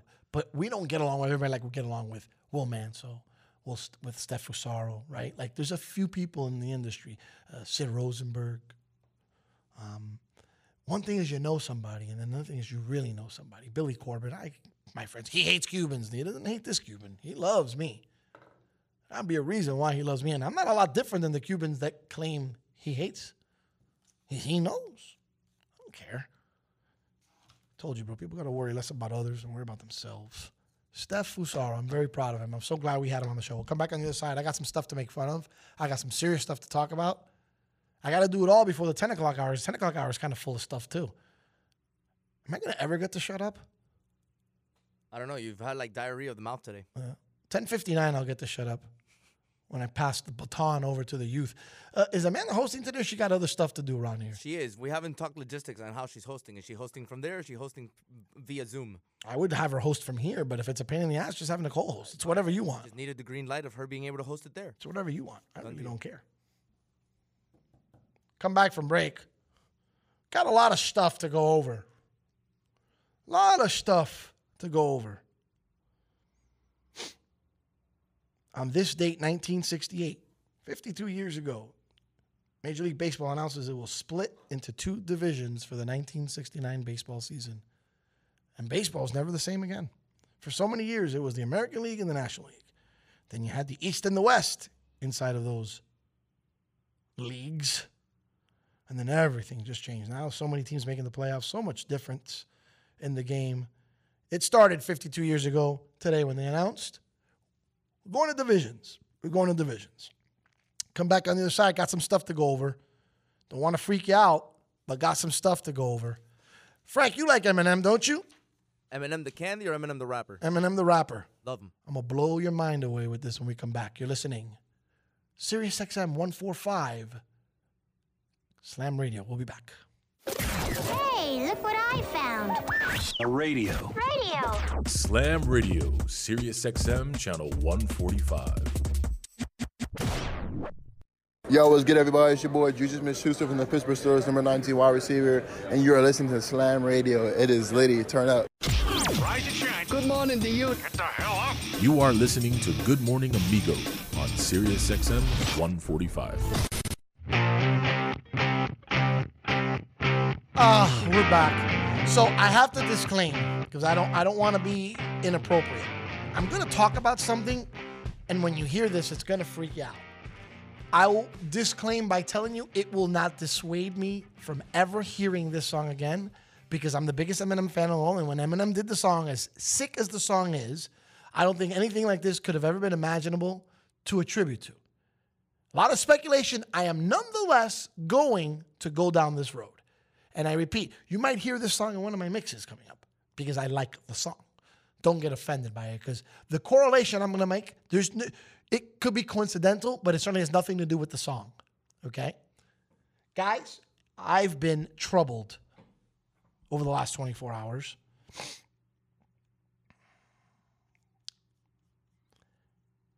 Glee star Naya Rivera went missing a couple of days ago, Frank. You're a Twitter junkie, aren't you? Yeah.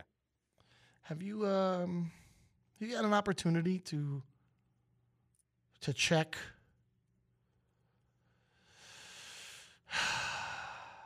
Twitter recently? Um, not regarding her. No. Have you seen her her account? Um, I know whatever they've been talking about in the news. That like the last thing that she that she posted was a picture of her and her son that says just the two of us. Apparently, she uh, was a fan of Eminem's. Hmm. There was nobody else on the boat. Videos already captured that. Right. They walked on the boat.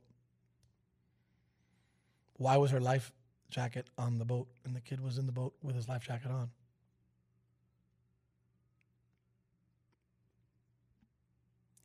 There was nobody else on the boat. They asked him questions. He's old enough to at least been able to say something about something he saw. And he says he saw her go down, but she never saw her come back up. Oh, I don't even know he said that. Oh yeah, yeah. That's why I've been troubled, bro. Wow. To the point where officials in Ventura County have uh, turned this into a recovery mission. They figure she's gone. I'm not buying it though, because you're a guy that I, yo soy chismoso on Twitter. Mm-hmm. She wasn't unhappy about life. There's no, I mean, I know you can live your life however you want on social media. Reading the Bible with her kid. That's a little strange, but at the same time, she could really be in tune with her faith. She was, uh, gosh, the was hurts me to say. I didn't realize how beautiful she was. Mhm. I'm sorry if that offends people. It's cool to be a really pretty girl and for a man to be taken by that. That's not, I'm not being a misogynist. Because I also love people who are beautiful people, not aesthetically, but beautiful inside. Um, I didn't know her inside. All I can is I got pictures of a really pretty girl who seemed to be really self assured, who seemed to be really in tune with who she was. Um, and then, of course, she goes missing, and people bring up the fact that she had past depression or eating disorder, and they want to bring up the men that she dated. I don't know. I'm not sure that that well assured young lady had any issues of that sort. There are people who say you got to keep tweeting for her, that apparently something was wrong. Uh, she needs to be brought home. Maybe she didn't drown. I don't know. I, but here are the unanswered questions about this disappearance, and they're inevitable. That lake is famous for stuff like this. Did you know that? For disappearances? No, I didn't know that. Since the 90s, there was a nine year old child back in, uh, there was a drowning trial back in 2009 where the family asked that they put signs to ban swimming there. Back in 09, when the, when the nine year old died, no signs there. Nothing. Surveillance camera, the only thing that worries me about the surveillance camera is that they saw a jet ski near the boat in one part of the video. Who was the jet ski? Who was on it? Where's the witness? Hmm. Why aren't they coming out? Because everybody knows about the story. If I was writing this, yo, yo, yo, that was me. Wait, yo, yo, that was me. I was on that jet ski. What happened? Right. Unless you're trying to hide something. Something wrong. During the press conference, an officer said, and I quote, I don't know to describe where she was found. Huh?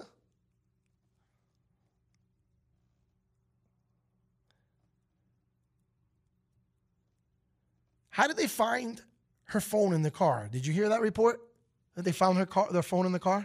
No, I didn't know that they found the phone in the car. Interesting though. Apparently, there's a picture of her on the boat.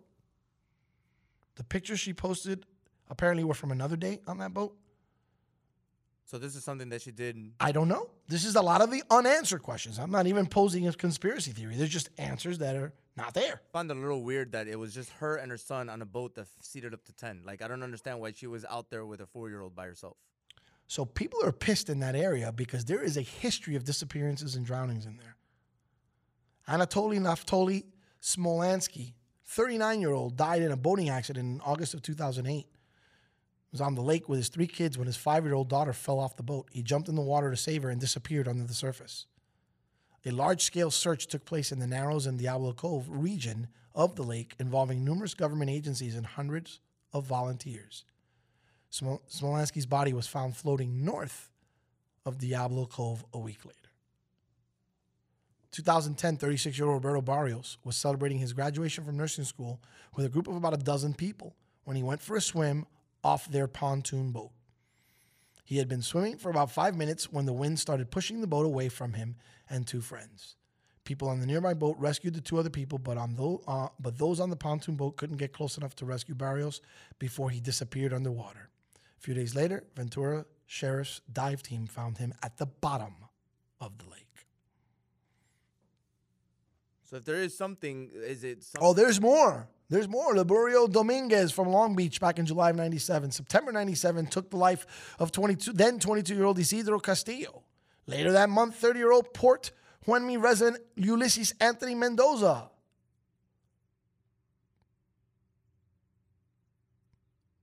His body was recovered. Back in 98, a body of Lake Piru employee Arthur Raymond Caladro was found.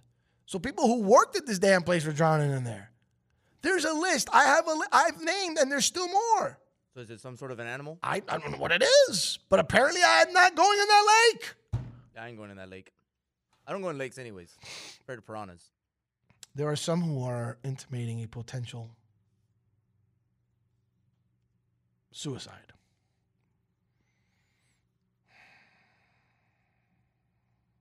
Hmm.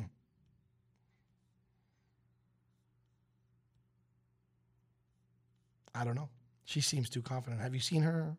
Did you get, did you finally get to see her social media or not? No, no, I didn't look because I thought I hit on the head. Well, you did. You did. It's nuts, man. Nuts beyond belief. But that's a sad story, man. We will wait and see what comes from that.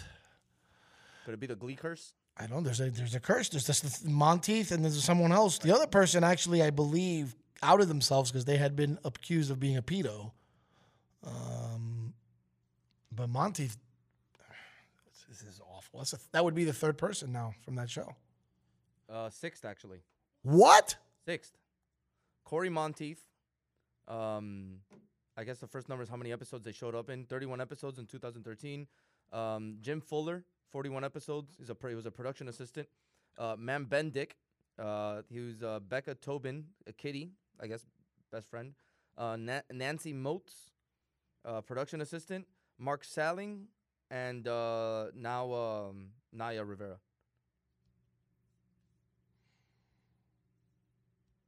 That's nuts. Popculture.com, they wrote an article about it yesterday. That's a lot of people attributed to one show. He, uh, Mark Salling was arrested on child pornography charges, pleaded guilty almost two years later, agreed to serve between four and seven years in prison. His sentencing was scheduled for March of 2018. Um, however, about six weeks prior, he took his own life. Yet this was the fourth on-camera star that has passed for Glee. The other two were production assistants. Dear God.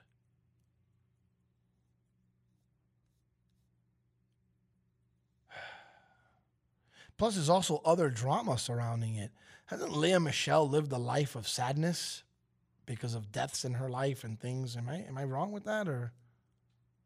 Um, I'm not 100% totally sure. Yeah, I know that she's I'm had some. a- I'm some- getting a shaking of head from Amanda. So that's a yes or a no. sounds like a yes. Yeah, yeah, she's had some issues because of issues, and yeah, that's a. I don't want to be a part of that. You know what? I don't want to be a part of either, Frank. I don't want to be a part of anybody who can just easily lean on being prejudiced or racist. 1020, we're gonna have Nick Hamilton on. He made a great point about media and the color of media, and I don't usually play this game. But Frank, as long as you've known me, you know that one of my big fights is that in media, brown and black people are not represented well, mm-hmm. poorly. I can dominate two languages. You do, you dominate one, and in my time in radio, it was a pretty hard war, hard thing to beat out the one language guy for some reason. But uh, the cream will always find a way to rise to the top. I don't claim to be better, but I'm obviously in a better situation. I may have been partially equipped to handle my prediction back 15 years ago. For whatever it's worth, what the one thing you don't do is tell someone they can't do something. And virtually for years in media, there's been an underlying theme that if you're brown or black, you feel like your chances are much less. I'm here to say horse shit. I can't wait to talk to Nick Hamilton about it. But I'm also here to call caca the cabage on a certain person who pissed me off. I mean, pissed me off. Frank, do you know who uh, who our vice president is? Uh, Pence, right? Mike Pence, right? Is that his name? Mike Pence? Mike Pence. Right? Good. Fantastic. Um so you know that when you're Mike Pence, you have like a communication secretary, right? You know, you have someone that's in charge of how you communicate. Yeah, of course. Right. So you would think that the person who has this job, more so than me, who I can just talk on a platform and once in a while slip and say a bad word or whatever the case may be. Why am I not getting open this? I hate when this happens. Um, this is a person that should be incredibly prepared on how to effectively and properly communicate. Okay? To others, especially on behalf of the Vice President of the United States. Let me guess. She got lost. No, I'm doing something else. Don't worry. Oh, I thought she got lost. She got lost, didn't she? What happened? she got lost, didn't she? No, no, no, no, no. I'm asking her to do me a favor. Oh, okay. Um, it it annoys me that you can have such a prominent position like that, and and be so irresponsible in the way that you disseminate information. So I'm referring to this pr- vice presidential communications secretary who made a comment a couple of days ago that troubled me, Frank. And she uttered the words Little Havana in what she had to say. Yeah, I remember we talked about this a couple, maybe yesterday, I think it was. We brought it up briefly. I couldn't stay quiet. I had to respond, bro. Of course you did. Why? Why am I going to stay quiet about it? Of course. Why would I stay quiet about it? I mean, would you? No, I wouldn't. Well, so I speak for both of us when I do this, says nobody. I speak for myself. And I can honestly tell you, bro, that whether you like it or not, whether you agree with it or not, whether you think it's okay or not, um, you have a responsibility, Katie Miller, to get stuff right. Dear Katie Miller, it is disappointing to hear the ignorance in your comment about our beloved Little Havana. We hope you take time to learn about our community and the amazing stories and rich history that resides here. We know you didn't know this, dot, dot, dot. And of course, I put the link to our Good Morning America story. That's how you do it. Those little kids from Little Havana. Because if you're curious as to what she said that pissed me off, Katie Miller, what she said that pissed me off about Little Havana, then look it up. You'd be shocked that someone who's at a high position of communication like that has no compassion to even understand why would you make a comment of this?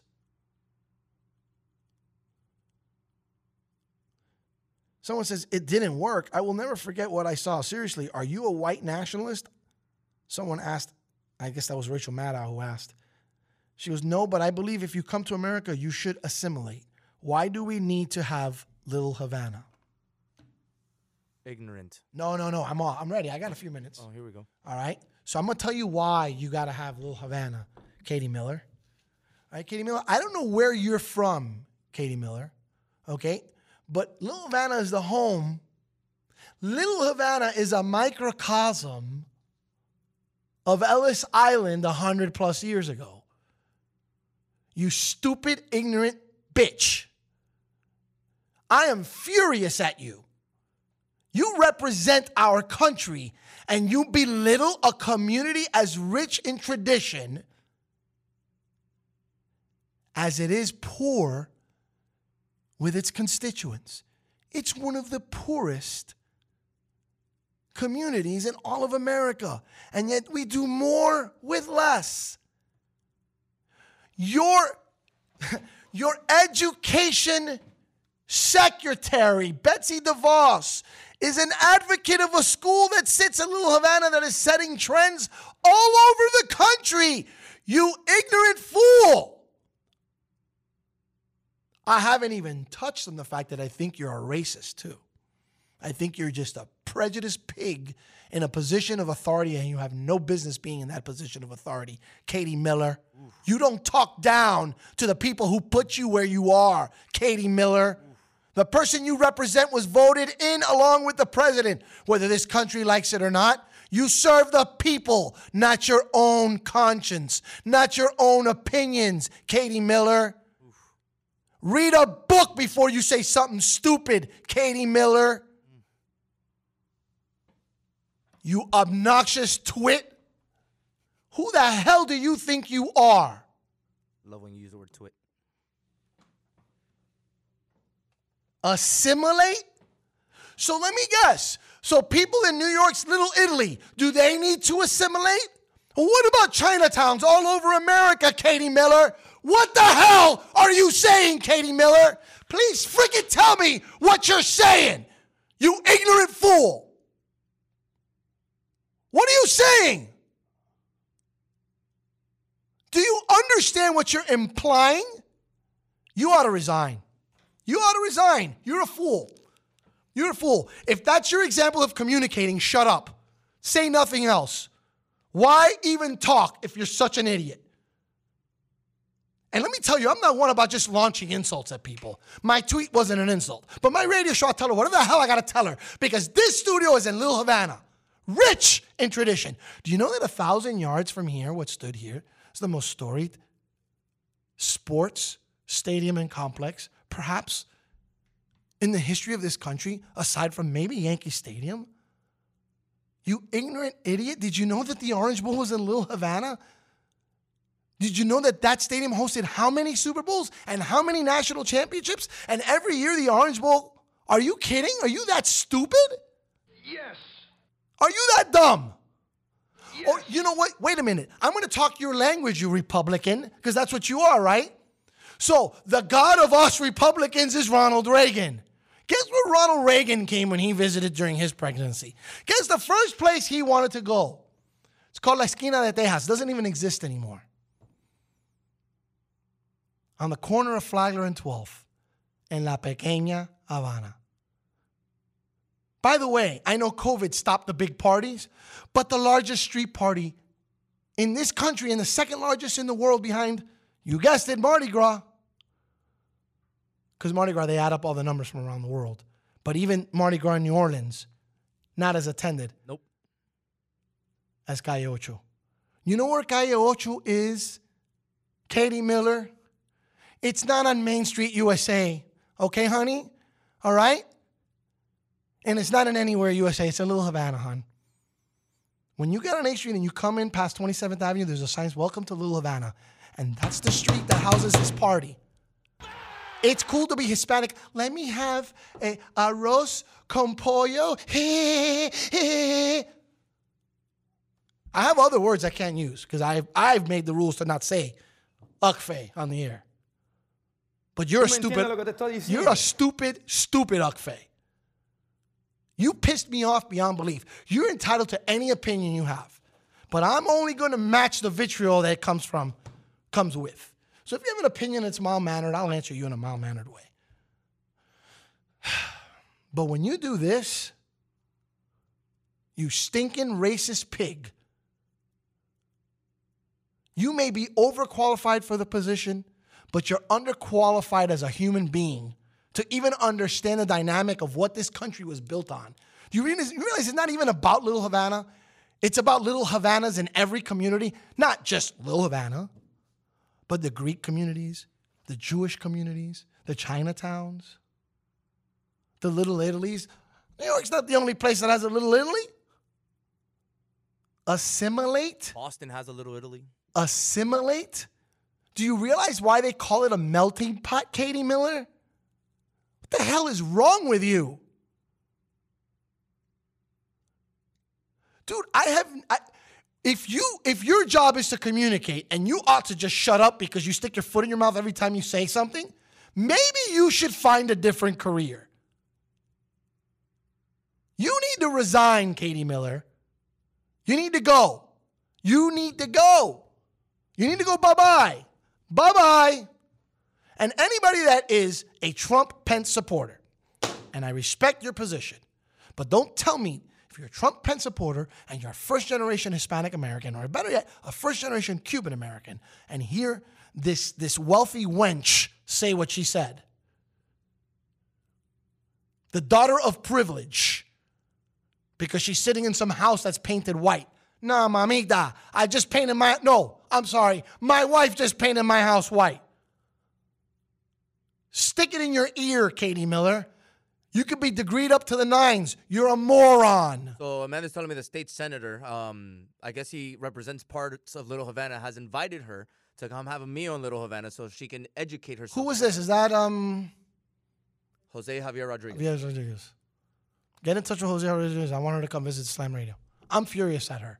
She needs to come here.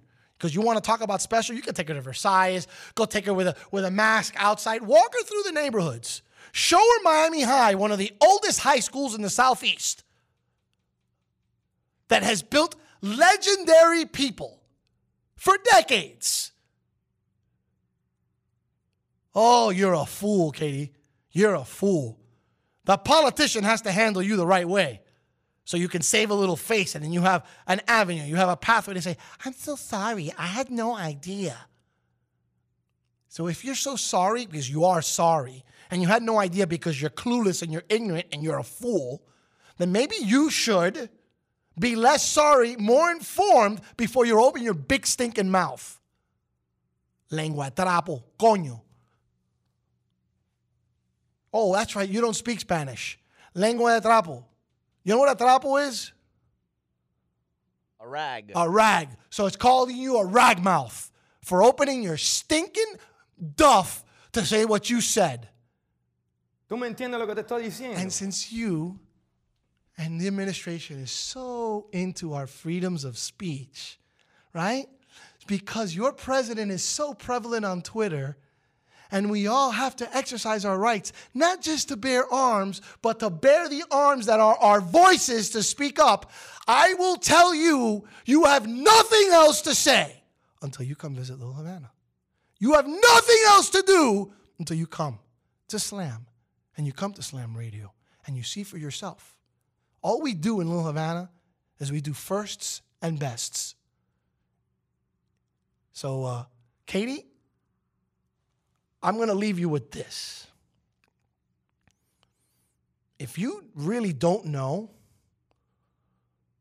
if you have no idea whatsoever what lives in Little Havana and you have no clue, then instead of inviting you to come here, before you come here and continue to stick your foot in your mouth, go ask somebody.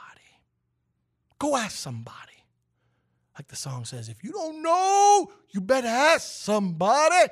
But listen, if your job is communications, read, research, learn, and then speak. It's funny because that little Havana you brought up, I teach high school students every day to read, research, learn before they open their mouth. And it's amazing. Two years of this radio station, and not one teenager has stuck their foot in the mouth in their mouth more than a lady who is degreed to the nines and set up to be a voice because that's what she does. She's an expert. She's a pro. No, she's not. She's an ignorant fool. I'll wait, but I won't hold my breath for the day that she comes through the doors here at Slam Radio to see. Because if you don't know Katie, you better ask somebody. Hey, look what I found. A radio. Radio. Slam Radio, Sirius XM, channel 145.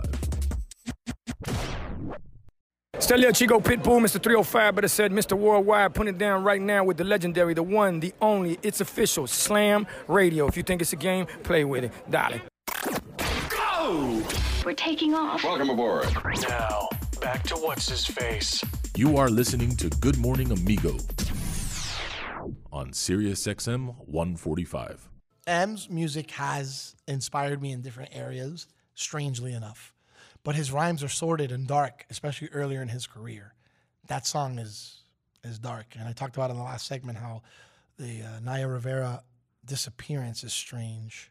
And I went down the list of people who had disappeared. Uh, nothing to me is stranger than a woman who, rumor has it, was an Eminem fan. Her final tweet, two days ago, by the way,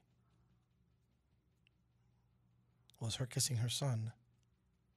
Just the two of us. Now, it might not mean anything because you have a just the two of us. We can make it if we try, just the two of us. You and I. Well, you have to, you forgot the just the two of us. Oh, the two of us. We're building castles in the sky, just the two of us. Go. You and I. There you go. Okay, it's not that song. I have no shame. I don't really care. It Doesn't matter to me. Dude, ever since I shaved my head, nothing embarrasses me. Is it the Doctor Evil version of it? I don't know what the hell that is. You didn't watch Austin Powers, the spy who shagged me? No, I didn't watch that. How could you not watch that movie? Are you kidding me, amigo? I was busy working. I wasn't a kid when that came out. How could you not? I wasn't a kid when that movie came out. I was in high school. You're a kid. Can't believe you didn't watch that movie, bro. Prime of Mike Myers. And I'm not What's- talking about the guy that comes out on Halloween. What's weird about what's weird about that song and that uh, and that correlation is that verse we played on the air because that uh, splashing in the water uh, just very odd, very peculiar. Our next guest, I don't know if our next guest is ready. Our next guest is not ready, is it? No. So our next guest is gonna have to wait. I think our next guest is gonna be Nick Hamilton at 10:20. Did a little research on Nick yet, Frank? Yeah, I saw. So you saw his post, I right? saw, I saw his post. What'd you think? Edgy. Edgy in what sense? I'm gonna be cringing the entire interview. data coming from the Institute of Diversity and Ethics in Sports in the media. This is not this is not telling you there's a low number of a certain ethnicity. This is number of whites in the media. Sports editors 85% white. Sports reporters 82% white. Sports columnists 80% white. So he's in that line. So that's why he brings it up. What have I forever said, Frank? And I've become a little more vocal about it now that I'm finally out of the woods. Why were you and I having trouble breaking in? Oh, I broke in, I won a contest. After that, boy, I had to kiss a lot of ass and sell a lot of advertising just to stay on the air. When other people have kept their career and don't even know what it is to sell a, a radio ad. And I am not into the game. I'm better than that guy. We're all pretty good. We all know what we're talking about. We all have different styles. Some styles are liked more than others. Some people are nice, some people are assholes. I was just always shoot off. Yeah, right, kid. But in theory, for many, many years, Because I'm brown, isn't it? Many years, there were no brown people on local radio in Miami. Miami is a is a diverse city, as you heard in my last segment about Little Havana. But Miami Dade County and Broward County combined log in numbers that are alarming when it comes to Hispanics. Seven out of every 10 people in Miami Dade and Broward County are Hispanic. I want you to let that sit there and marinate. The norm in this region is to be Hispanic. So, Radio 101 is you mirror your market. Common sense, but you know, common sense isn't always so common.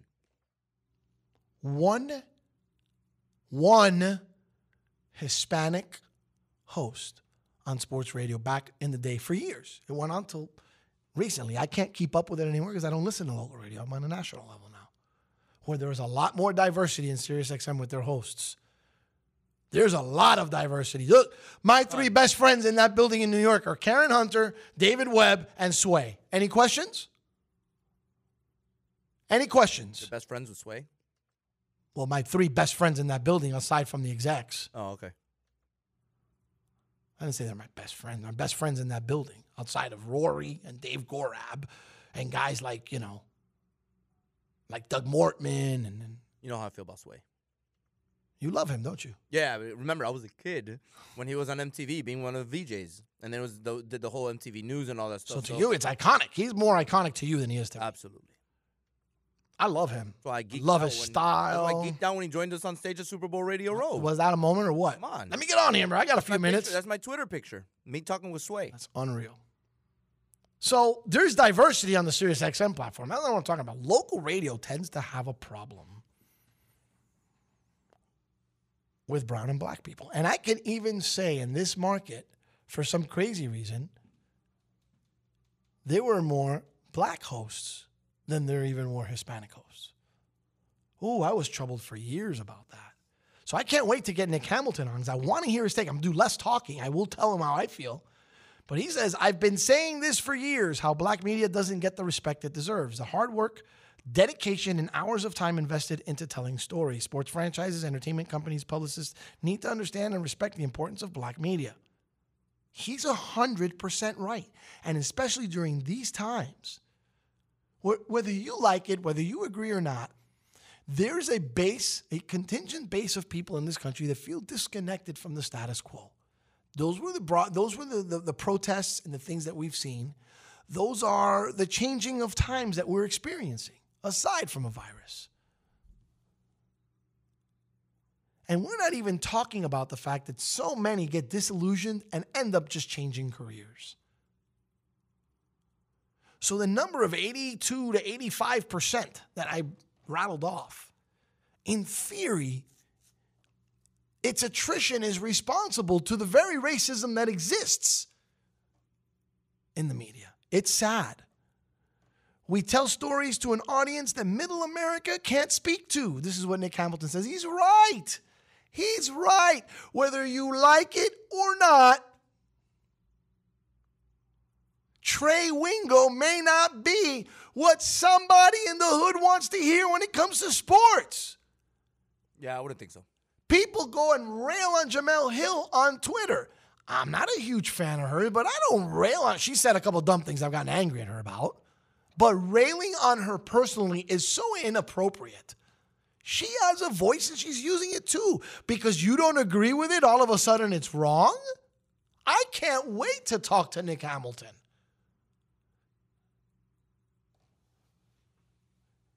It's like I'm going out on a date or something and slid in the DM. I, I wouldn't know how that works. That's what you guys say, you youngsters. Bro, I saw his post. I said, you need. I said, you need to come on my morning show. Absolutely, Larry. What time? So he'll be on in the other segment. Is I'm on just a few minutes. We'll get him on.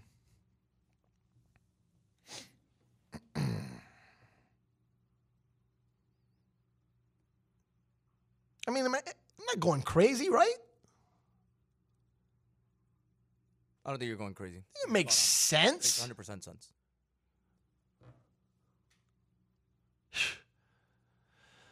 All right, so we're gonna have him at 1020.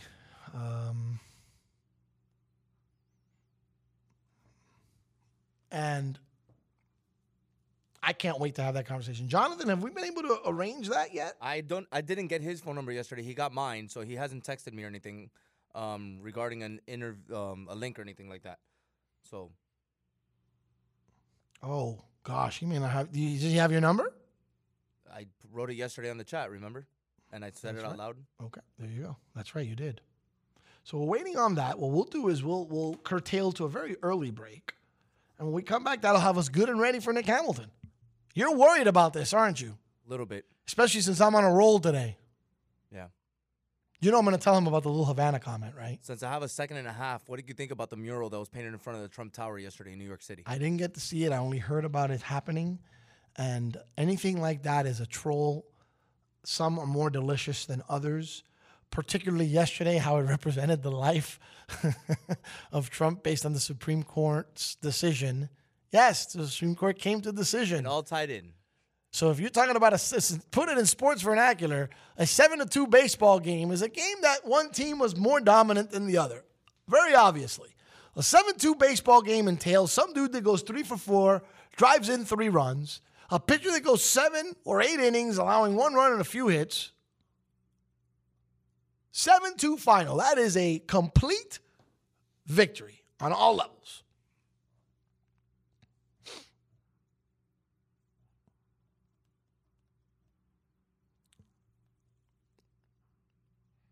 Think about it.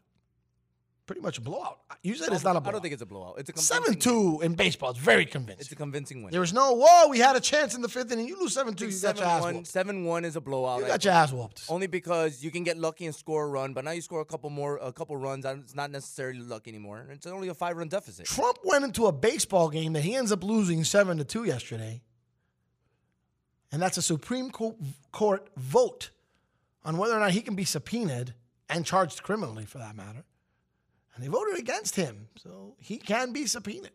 And the two Supreme Court justices that he got sworn in that he insisted on getting sworn in so that the, the, the Supreme Court would lean a different way, both voted against him. That's interesting. Interesting stuff. So, yes, to answer your question, yes, based on the day that yesterday was for Donald Trump, aka DJT, DJT, um, I'm excited. I'm excited to see what the next few months can do to help us get back to normalcy. But seriously, guys, we talk about normalcy, and there's a few things going on in the world. Like good, bad, or indifferent, I'm not sure the world will ever be the same. Earth axis shifting moments 9 11, COVID. Big deal. Big, big deal. On the other side, we'll talk to Nick Hamilton. In case you're not 100% sure who Nick is, Nick does work on the other side. TGN Sports hosts a, a Lakers podcast, um, works with iHeartRadio, president of Nightfall Media. The guy is around the business and very, very well known, might I add. Can't wait to talk to him on the other side. You're listening. Sirius XM 145. Of course, Good Morning Amigo on Slam Radio. We'll be back. What's up? This is Gronk, and you're listening to Slam Radio. How I love sports. Sports. Sports. You are listening to Good Morning Amigo on Sirius XM 145.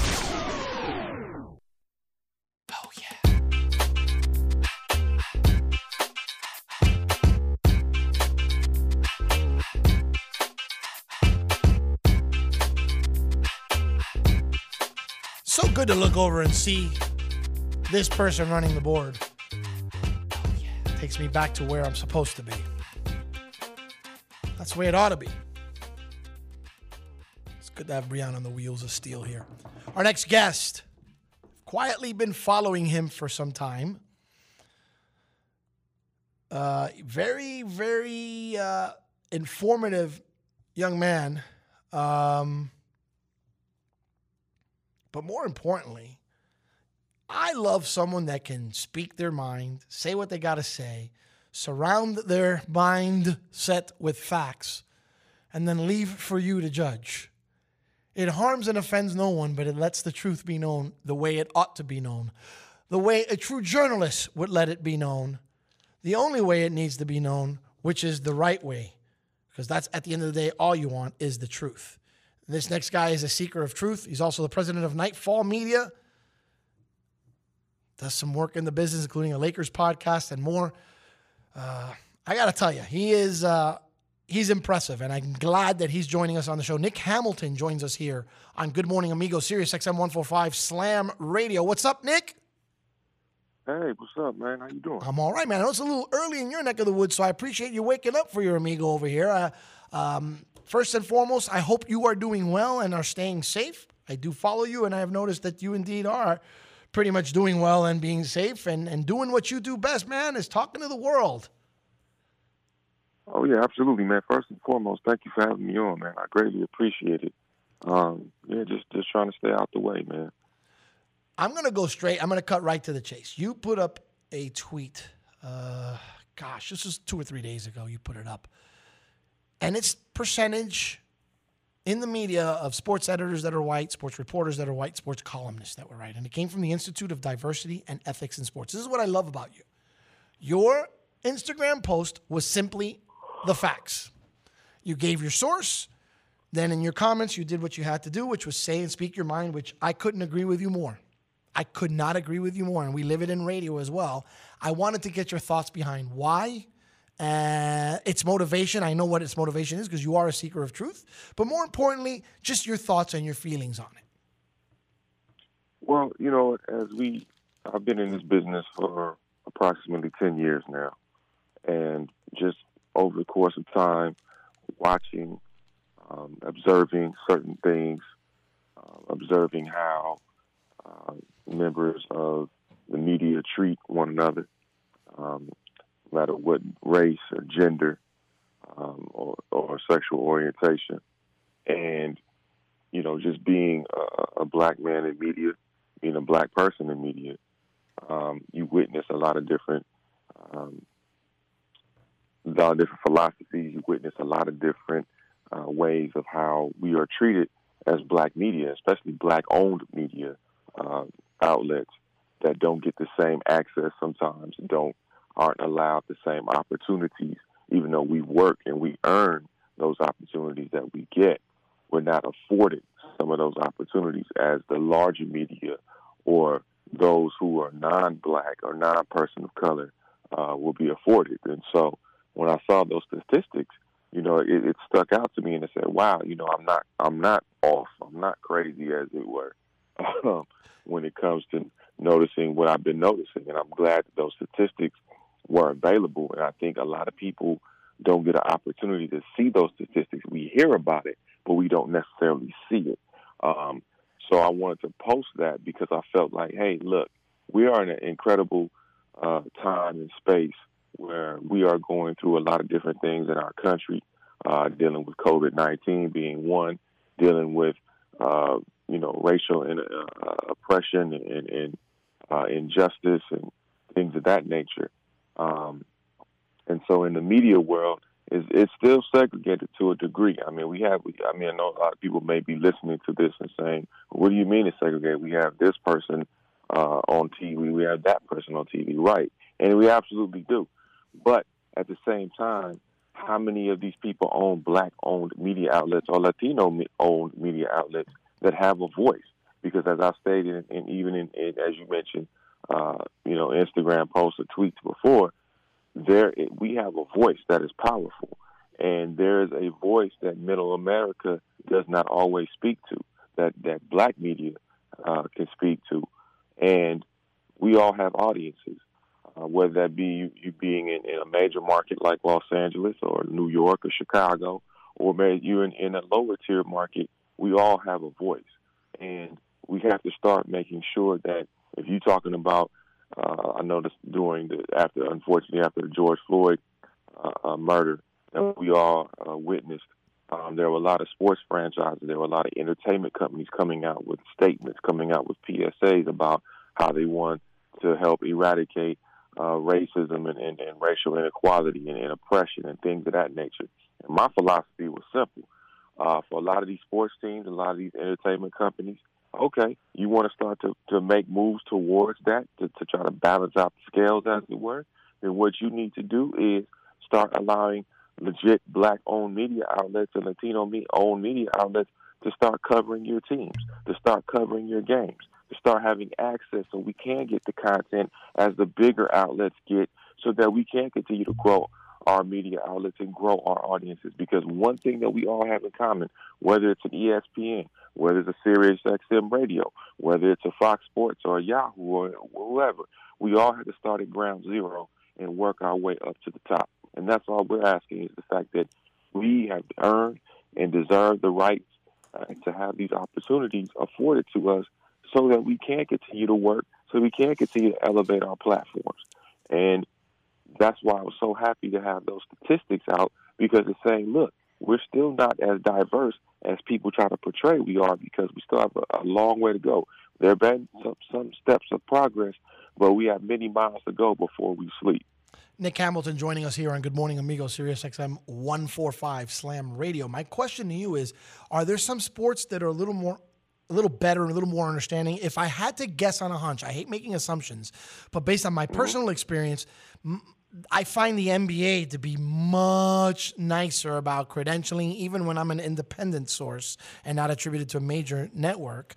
Uh, they're really good about getting me in the door. The other sports, not so much. Are you finding the same thing, or are they equally missing the missing the boat here? Um, you know what? I think the NBA has grown, but at the same time, it's about where you are. I think certain cities. I have other friends and colleagues that are covering the NBA in various cities, and some cities are a little bit more, you know, some teams are a little bit more open than others, a little bit more willing uh, to to be accommodating than others.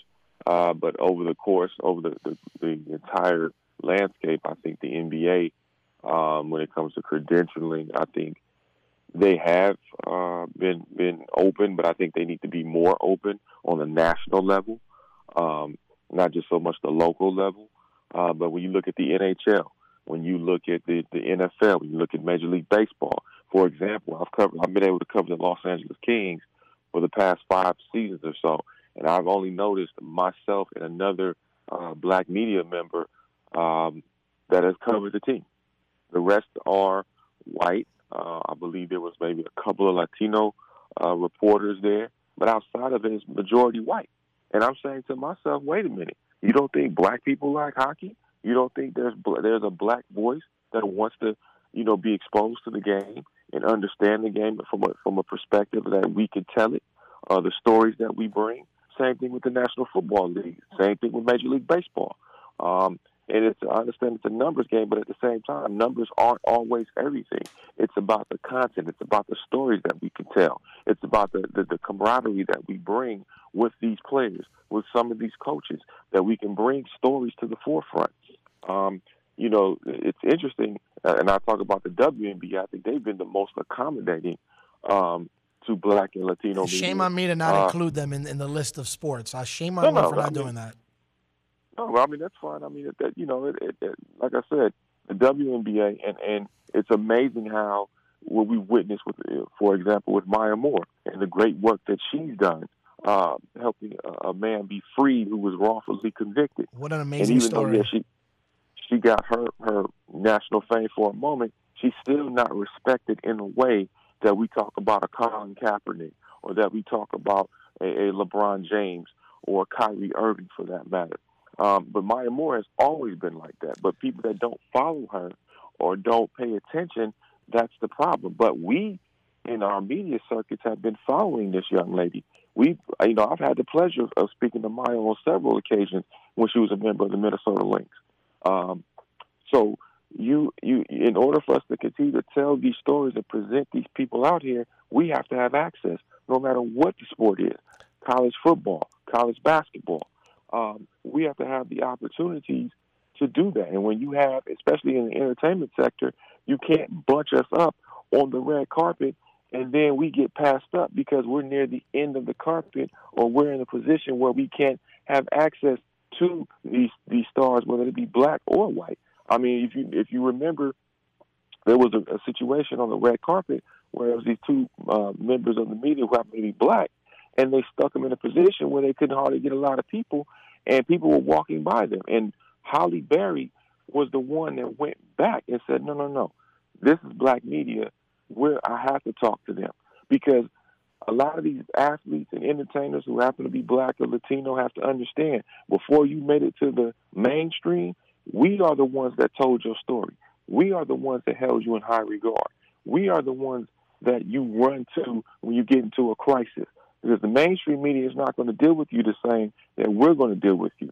We're going to try. We're not here to destroy you. We're here to uplift you and tell your story and be and be as balanced as possible to do that. That's an interesting position you have, Nick, because it does start through local media. Like big stories start on a local level, and a lot of times on a local Sure. level, you have more of that community type of interaction. You mentioned the black voice. We're talking to Nick Hamilton here on Good Morning Amigo. You mentioned the black voice. I really hope America. Gosh, this is going to sound silly because I my hope is wrong. I'm sure of this, but I hope I, I hope America's not afraid of the black voice because it seems as if li- listen, you hit it head on when you say we should be in there reporting to a market of people that want to listen to it that way. Like there's nothing wrong with that. The same way I know that my grandfather used to listen a lot to Salvador del Valle because he was Spanish and he related to him and and I believe that the media should be as diverse as the very country we live in. But I hope that it has nothing to do with a strong voice and a strong presence. I, I see one of your one of your posts. I love this post. And you say Maverick Carter doesn't get enough props for being the connector and the intelligent businessman he is. Respect out to Maverick, LeBron James, Rich Paul, Randy Mims, all architects of creating opportunities for many others. You, what a truth! What an amazing thing to say.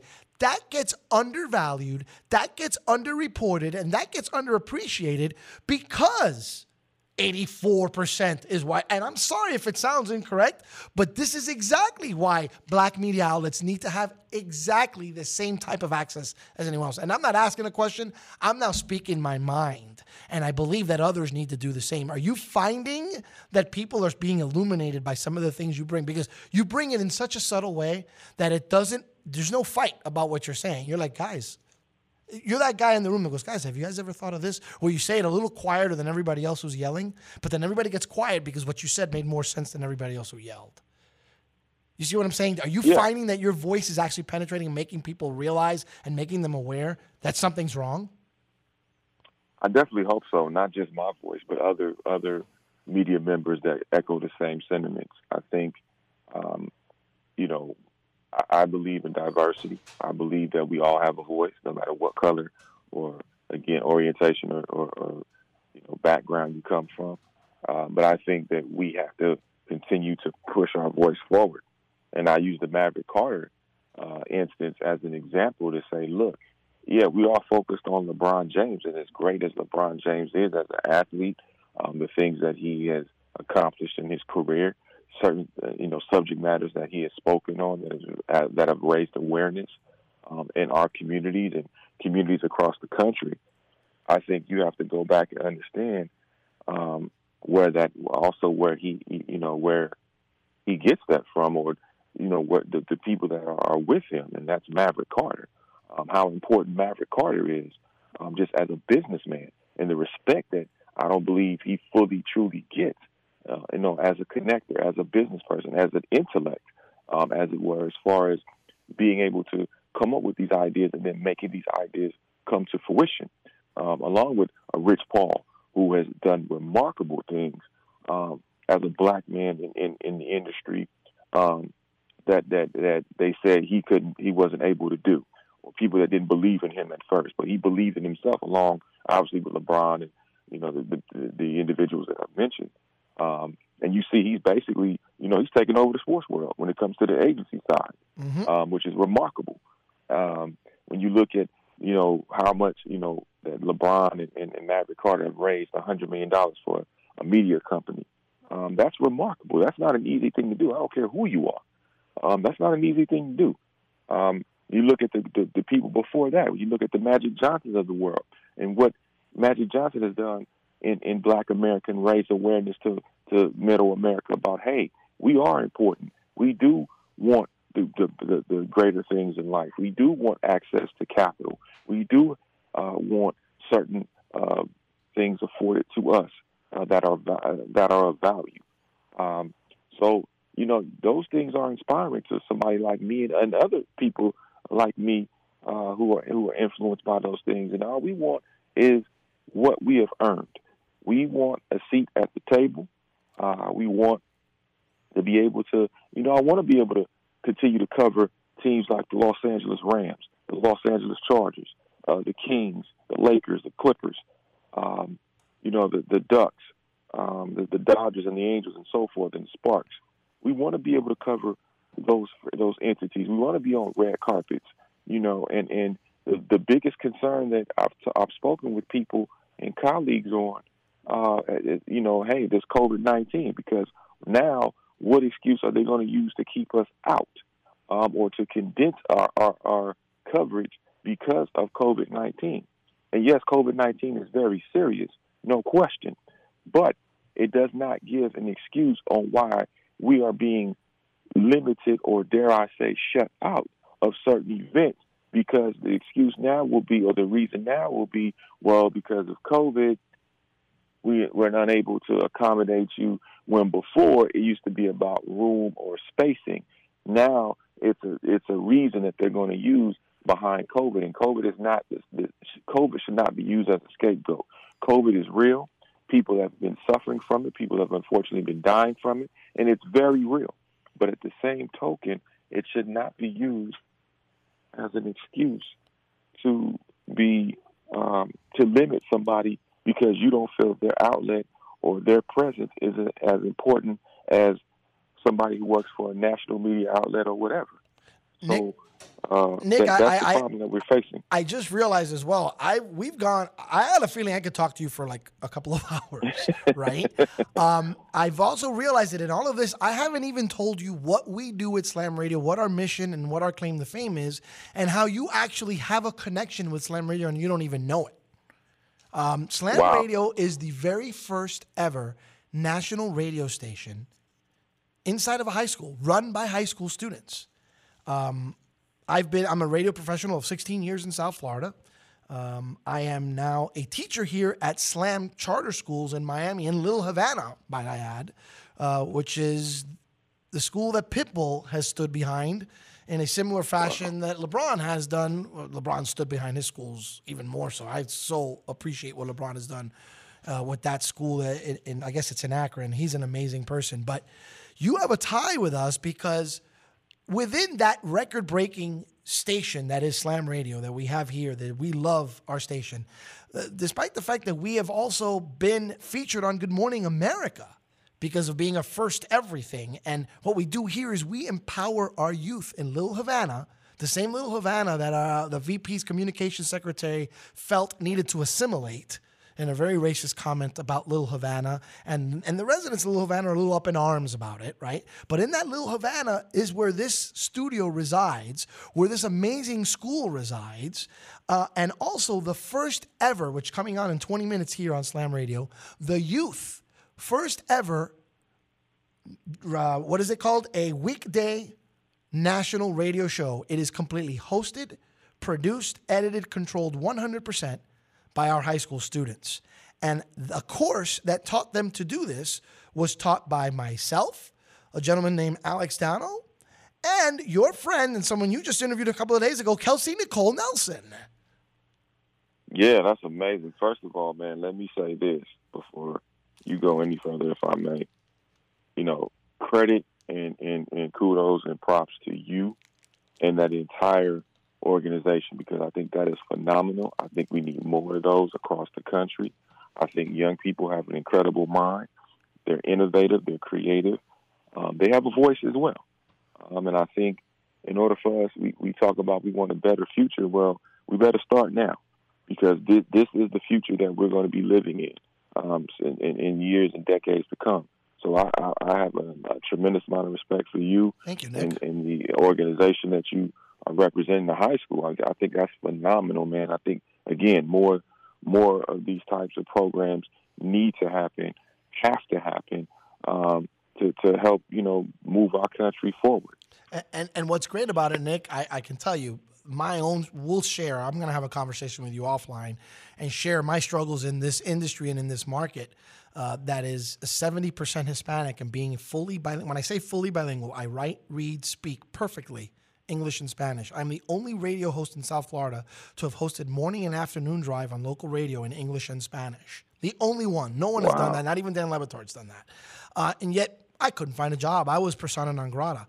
Uh, someone like Pitbull, who knew me, knew of my work, used to come on my show, and, and a few of our friends here at Slam Foundation who knew of my works, uh, like I say, picked me up off the ground, dusted me off, and said, You are our choice, not because we need you, because we know you're the best to do this job. And I have really put my entire uh, life, as far as a career, I put it all on the line for these kids because I believe they are underspoken, they are underserved.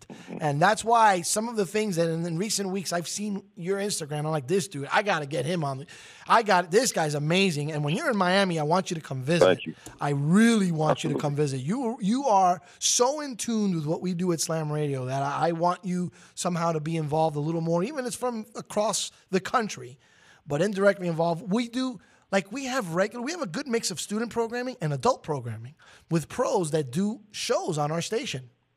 And yet, if you think about it, why would you have pros if it's a student station? Ah, because the students are the producers of those shows. So some facets they're on the air, some assets they're dealing with radio pros of 20 years. There's a show that we're launching next week. 68 years of experience between the three hosts in journalism, and a 15 year old is their executive producer. That would never happen in any radio station in America. That's what we do here at Slam Radio.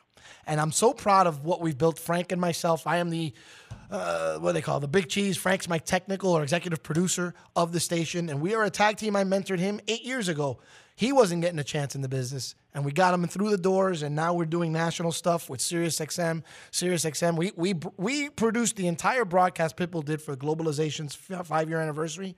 That was the number one town hall in all of Sirius platform during this pandemic. We hosted it right here in this studio and controlled 100% by myself and Frank, which is 90% Frank and 10% me because uh, he's our executive producer and our technical director.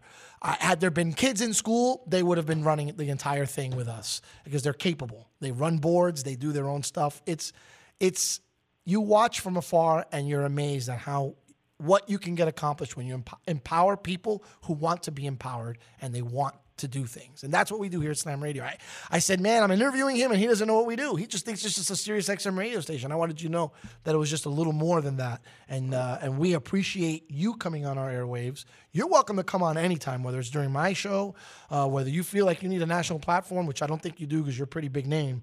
But if you ever wanted to do any sort of podcast, mi casa, tu casa, like you send it to me, I'll put it on this platform immediately because you have a lot to teach. I'll give you an example. Do you remember the young lady who made the one handed grab on a viral video against her brother, who's a college football player? She's a former WNBA player and plays overseas, Lauren Goodwin. Remember that video? Yeah. Yeah, Lauren, I remember. Lauren Goodwin show. We announced it yesterday on Sirius XM's 145 wow. Slam Radio. I picked her up. I said, You can do this. You can empower girls and ladies all over America to see. And if you can moss your brother who plays football, uh, it, there's nothing wrong with being a girl, man. And you, she is such a positive and and, and a wonderful young lady with such a voice. Um, I, I, went for it. I, am the one producing her show. That's how bad I wanted her uh, to be on these airwaves. So that just gives you an example of what we're trying to do. Modern day Robin Hoods on radio, I guess, but we do what we do. And I, I appreciate you coming on with us, Nick. You are welcome to come on anytime, brother. Hey man, thank you for having me. Thank you, for, thank you all for what you do. And let me say this real quick before I get off your airwaves. Um, this is a, a, situation where we all have to work together, whether you're white, black, Latino, Asian, yep. you know, gay, lesbian, straight, mm-hmm. whatever you are. I think this is a collective effort, and I think again, there have been so many people, not just in my community, you know, I mean the black community, but there have been people outside of my community that have helped me along the way, that have been white, that have been Latino, that have been Asian, that have been women, men, um, whomever, that have helped me along the way to help me get to this point. Uh, so I want to make that abundantly clear. This is not a slam on any particular. This is not, again, I've learned in my course of time and just growing up, there's good and bad in every race. There's good and bad in different people. Um, and you have to take the good uh, people that, that, that believe in you, that, that look out for you, um, that are willing to help you along the way, no matter what they may look like, um, and, and, and utilize that opportunity. And that's what I've been fortunate enough to do. People like yourself that have given me a platform to speak on, and many, many others.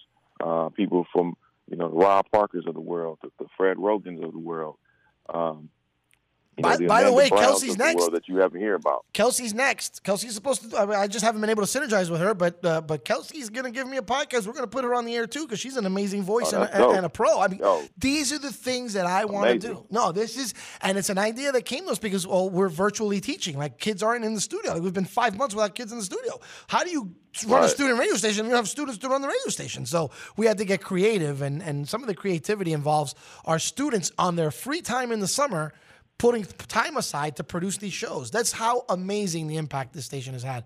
You and I need to talk offline for sure. You you sure. are one of the best interviews I've had in two years on this station. I can tell you that without Thank even you. hiccuping. Uh, you are amazing, and I think that we need to talk some more. You, uh, if you want to be heard on these airwaves, they're yours, man. Seriously, you are. I, Frank Frank's the one that pressed the applause. He's got a big green light. Up. You are amazing. I couldn't even get to everything I wanted to, which means we got to have more of these conversations. Nick Hamilton, ladies and gentlemen, he's a new amigo of the Good Morning Amigo show, but he's a, I think he's a new family member already. I think we've already we already got a cousin, another cousin, Frank, another cousin in the Slam Radio family. You're amazing, Nick. I appreciate your time, man. I really do. My pleasure. Thank you so much again for having me on. Um, yeah, let's definitely talk for real. I'm not just saying it because we're on the air, but I mean that. Let's definitely talk. Let's see what we can try to uh, work out, and whatever I can do to help push the the the, uh, the agenda along. I'm all for it, man. So thank you again, Larry. I pre- I really appreciate it. It's my pleasure, and I'll be calling you a lot sooner than later. I might be texting you a little later, actually. This was one all hell right. of a one hell of an interview. Um, I knew it was going to be good. I didn't think it was going to be that good. So this this was good. This guy lived in Miami, Frank, he'd be my co-host, flat out. I told him, uh, come in the studio five days a week, I'll pay you. He's pretty amazing, man. Take care, Nick. I appreciate you, man. Thank you. You guys have a great rest of your day. You too, man. Nick Hamilton joining us. You can follow him on Instagram, Nick at Nick Hamilton LA. Uh, I've rarely been so impressed with an interview. I had high expectations and I'm still swooped off. That's like the salesman that has a high quota for a month of sales and he still blows it like 180% of goal, even though his goal was higher than everybody else's. I had high expectations for this Nick Hamilton interview. He was great. He's phenomenal. And uh, and it was wow. All right, so I have I've been full of surprises this week. Have I not? Uh, you indeed have. I got another one. Well, I have it set up for you already in this. I saw that. You're a good man for doing that. Our next guest is a young man. When he woke up Monday morning, I don't think when he woke up Monday morning, um, he was ever going to imagine that the week would end the way it's ended. Um, Jonathan Correa is a young man who's always had a wonderful voice. He's always had something to say. He's always been a little funnier than his friends. He's always been a little smarter than his friends, uh, a little wittier than his friends. And whatever he tries to do for some reason, he always seems to do it very well.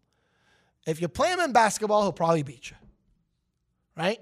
Hey, what are you doing? Oh, I'm mixing. Guy can DJ like nobody's business, but uh, he's not really a DJ. You go with your friends, you walk into a place to sit down and eat, and when you look, Jonathan's serving you. And he's probably one of the best servers I've ever been served by. So you're like, well, how many things does this guy do? Well, there's more. Jonathan Correa does a podcast. Jay I, Rogers is his name. I, I'm bad at names. I get old. Raul. Raul, Roger. I like Roger. I'm, that's your new. Roger I, works. This is how I name people on radio. You know that I get their names wrong. so you're no you like longer as Raul. when you come on my show, you're Roger. I do this all the time. At least I don't call you Samantha, right, Amanda? Um, that's an inside joke. You guys, are, that's a funny one. So joining us here via Zoom, I'm gonna start giving Zoom a little credit when we're joined via Zoom. Got Jonathan Correa and uh, and his sidekick Raul. You gave me your last name yesterday, and I suck at remembering it. Nieves. Raul Raul Nieves, which by the way, I, I've only known Raul Nieves for like eight years. I don't know his name. I just know him as Jay's friend. And you're like, well, Jay, you just said his name's Jonathan. Well, I call him Jay. And the reason I call him Jay is since he was six months old, I call him Jay. So I am not a fan of nepotism. So I made sure that this interview was not nepotistic for a reason. Jonathan Correa is my godson. So we kid around that I'm the godfather all the time, right? I mean, on this show, Frank makes fun of me for being the godfather. He plays sound about me being the godfather. We all know it's my favorite movie. Um, but I really did stand godfather to this young man, and and he is like my oldest son. Um, which probably made it harder for him to even get an opportunity like this to have a discussion or even get into talking about his podcast on my radio show. Uh, tell us a little bit, Jonathan, about your podcast, your new podcast. I know I've limited you with time, but we're going to go all the way to 59 on this. Quickly, yeah. your podcast, what's it about? So we're uh we're we're talking about news commentary. Um, we're talking a little bit about pop culture. We're talking a lot about music and local music, trying to get local artists um, exposed on our our podcast as well. Um, we also wanna, we also want to talk about um, mental health and what the this epidemic and what COVID has put people through and the experiences that we and our friends have gone through in while being in quarantine. Which, by the way, y- your friends or the cronies of the show are called. So it's interesting because you call them fungi, and you're like, no, there's Yeah. not one fungi. I have like ten fungi. You go, no, you don't get it. Instead Yeah, of fung- seeing the singular fungus, you go with the plural fungi, and it's a play on words. When I realized what that was, I said, "Oh, this guy's kind of ready. He he he gets it. He gets it." So Roger the Rabbit over there, what's his role? My role. Well, I help keep everything in order. I help it, uh, write and produce everything, and we find all the news, all the research, and also I make sure he looks good. You're the pro- you're the producer. he's not just the producer, he's the sidekick. You guys do a great job. I was floored. So here's what happens I get sent the podcast. And the name of the podcast is Knowledge, nonsense, and reasoning. I call it KNR. Oh, absolutely, KNR. But I love the name. And so I go and I listen to a couple minutes and I stop and I call Frank. I go, Frank, you need to listen to this. And I tell Frank, these two dudes are bothering me. I don't know who the hell they are. They have a podcast. I think they kind of suck. I want you to listen and tell me what you think. I go, really, don't waste my if they suck, I don't even want to bother. So why did I do this? Because it's my godson, and I don't want anyone thinking that I made it. e- In fact, I made it harder. Amanda, don't I make it harder for you when you have son or daughter attached to a name that uh, represents what you are to me? Always. Always. So, part. Welcome to the club, bro. Because I was being tough on you, and I handed it to Frank. Frank calls me 20, 30 minutes later because I guess, you know, he heard what he needed to hear. He says, "Um, bro, okay, so you they're they're getting started. Some little dumb issues. They're pretty good, Larry." I said, "I'm sorry. What did you say?" He goes, "Yeah, yeah, they're they're pretty good." I go, "I thought so. I heard it. I thought they were excellent, but I didn't want anyone thinking that I was just being a proud godfather." He goes, "What?" I go, "Yeah, the the host Jonathan, that's my godson." So we sat down and we talked about it. We mashed it up, and uh, that's the part where the drum roll starts. I don't have it ready. Oh, I thought you had it. Oh, I'm sorry. Poor guy. He's doing 12 things at once today. He gets, notice, I'm not even going to rag on him about it. That's not a problem. We were talking about how he was getting, uh, he was looking into um, getting the tramp stamp removed. and how he was looking around. He He's was looking listening. around, Can you give him a to get whistle? good, Get uh, the rookie whistle. He gets one already. So if There you're it hearing is. this out there, You get the show. You you, you, under, you understand the show. Ladies and gentlemen, um, KNR is going to live on our airwaves. And we're really excited about, you know, bringing a new show on. Yes, they're new. Doesn't matter. Wednesdays 1 to 2. Did we decide Wednesdays 1 to 2, right, Frank? I don't know. They, they probably know better than I do. I have like nine different shows. Yeah, we have a lot. That's why I can't keep up with it. Correct, gentlemen? Wednesdays from 1 to 2 right here on Slam Radio? Wednesdays from one to two, yes, sir. So think about it. Monday morning, you woke up, you go, my room's a mess. They converted, Jonathan converted his bedroom to a studio and has opted to sleep on a futon until he can figure out what it is he wants to do or gets a real studio. That's amazing. Um, when you woke up with a kink neck on Monday, you never thought that, drum roll please.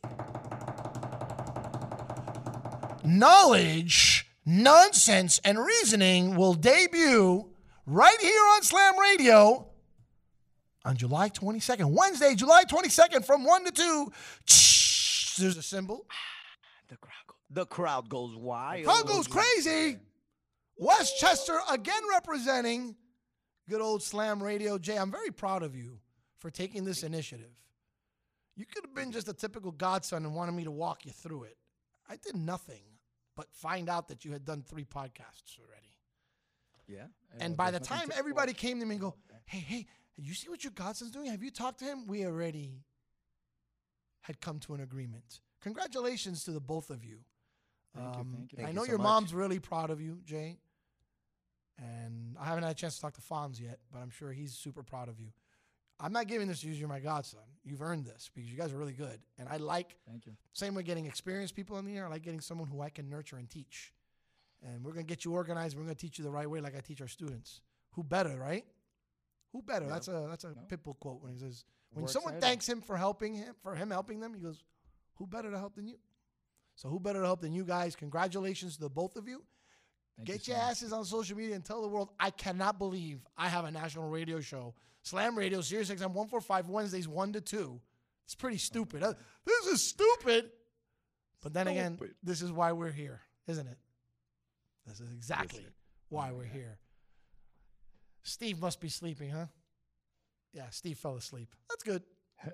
Steve is Steve Ballmer, and he always chimes in on the show, but I think there he is. That's why we're here today. Yeah, that's okay. We're good.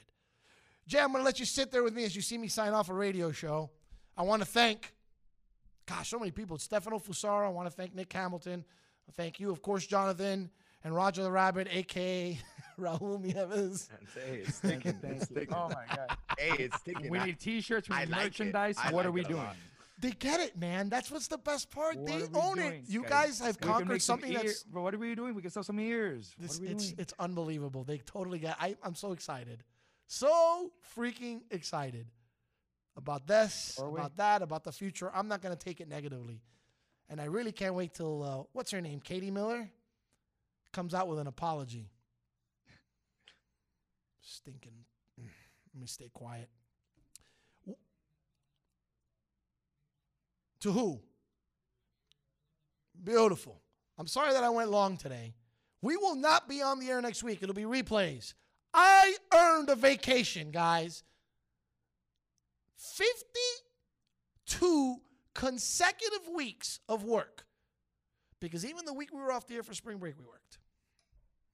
It's time for me to take a few days and sit on the beach and say, Ukfe it. Oh my god. All right, the time has come. Coming up next, an abridged youth because I went into their time. Too bad. Nicole hosting today, right? Nicole, youth, close your eyes. I don't want you to see this. Shirt off. It's dirty. Therefore, I go off like a dirty shirt. Have a great weekend. Have a great week. Woo! The views and opinions expressed on Good Morning Amigo are entirely those of the host, guests, and callers, and do not necessarily reflect the opinions of Slam Radio.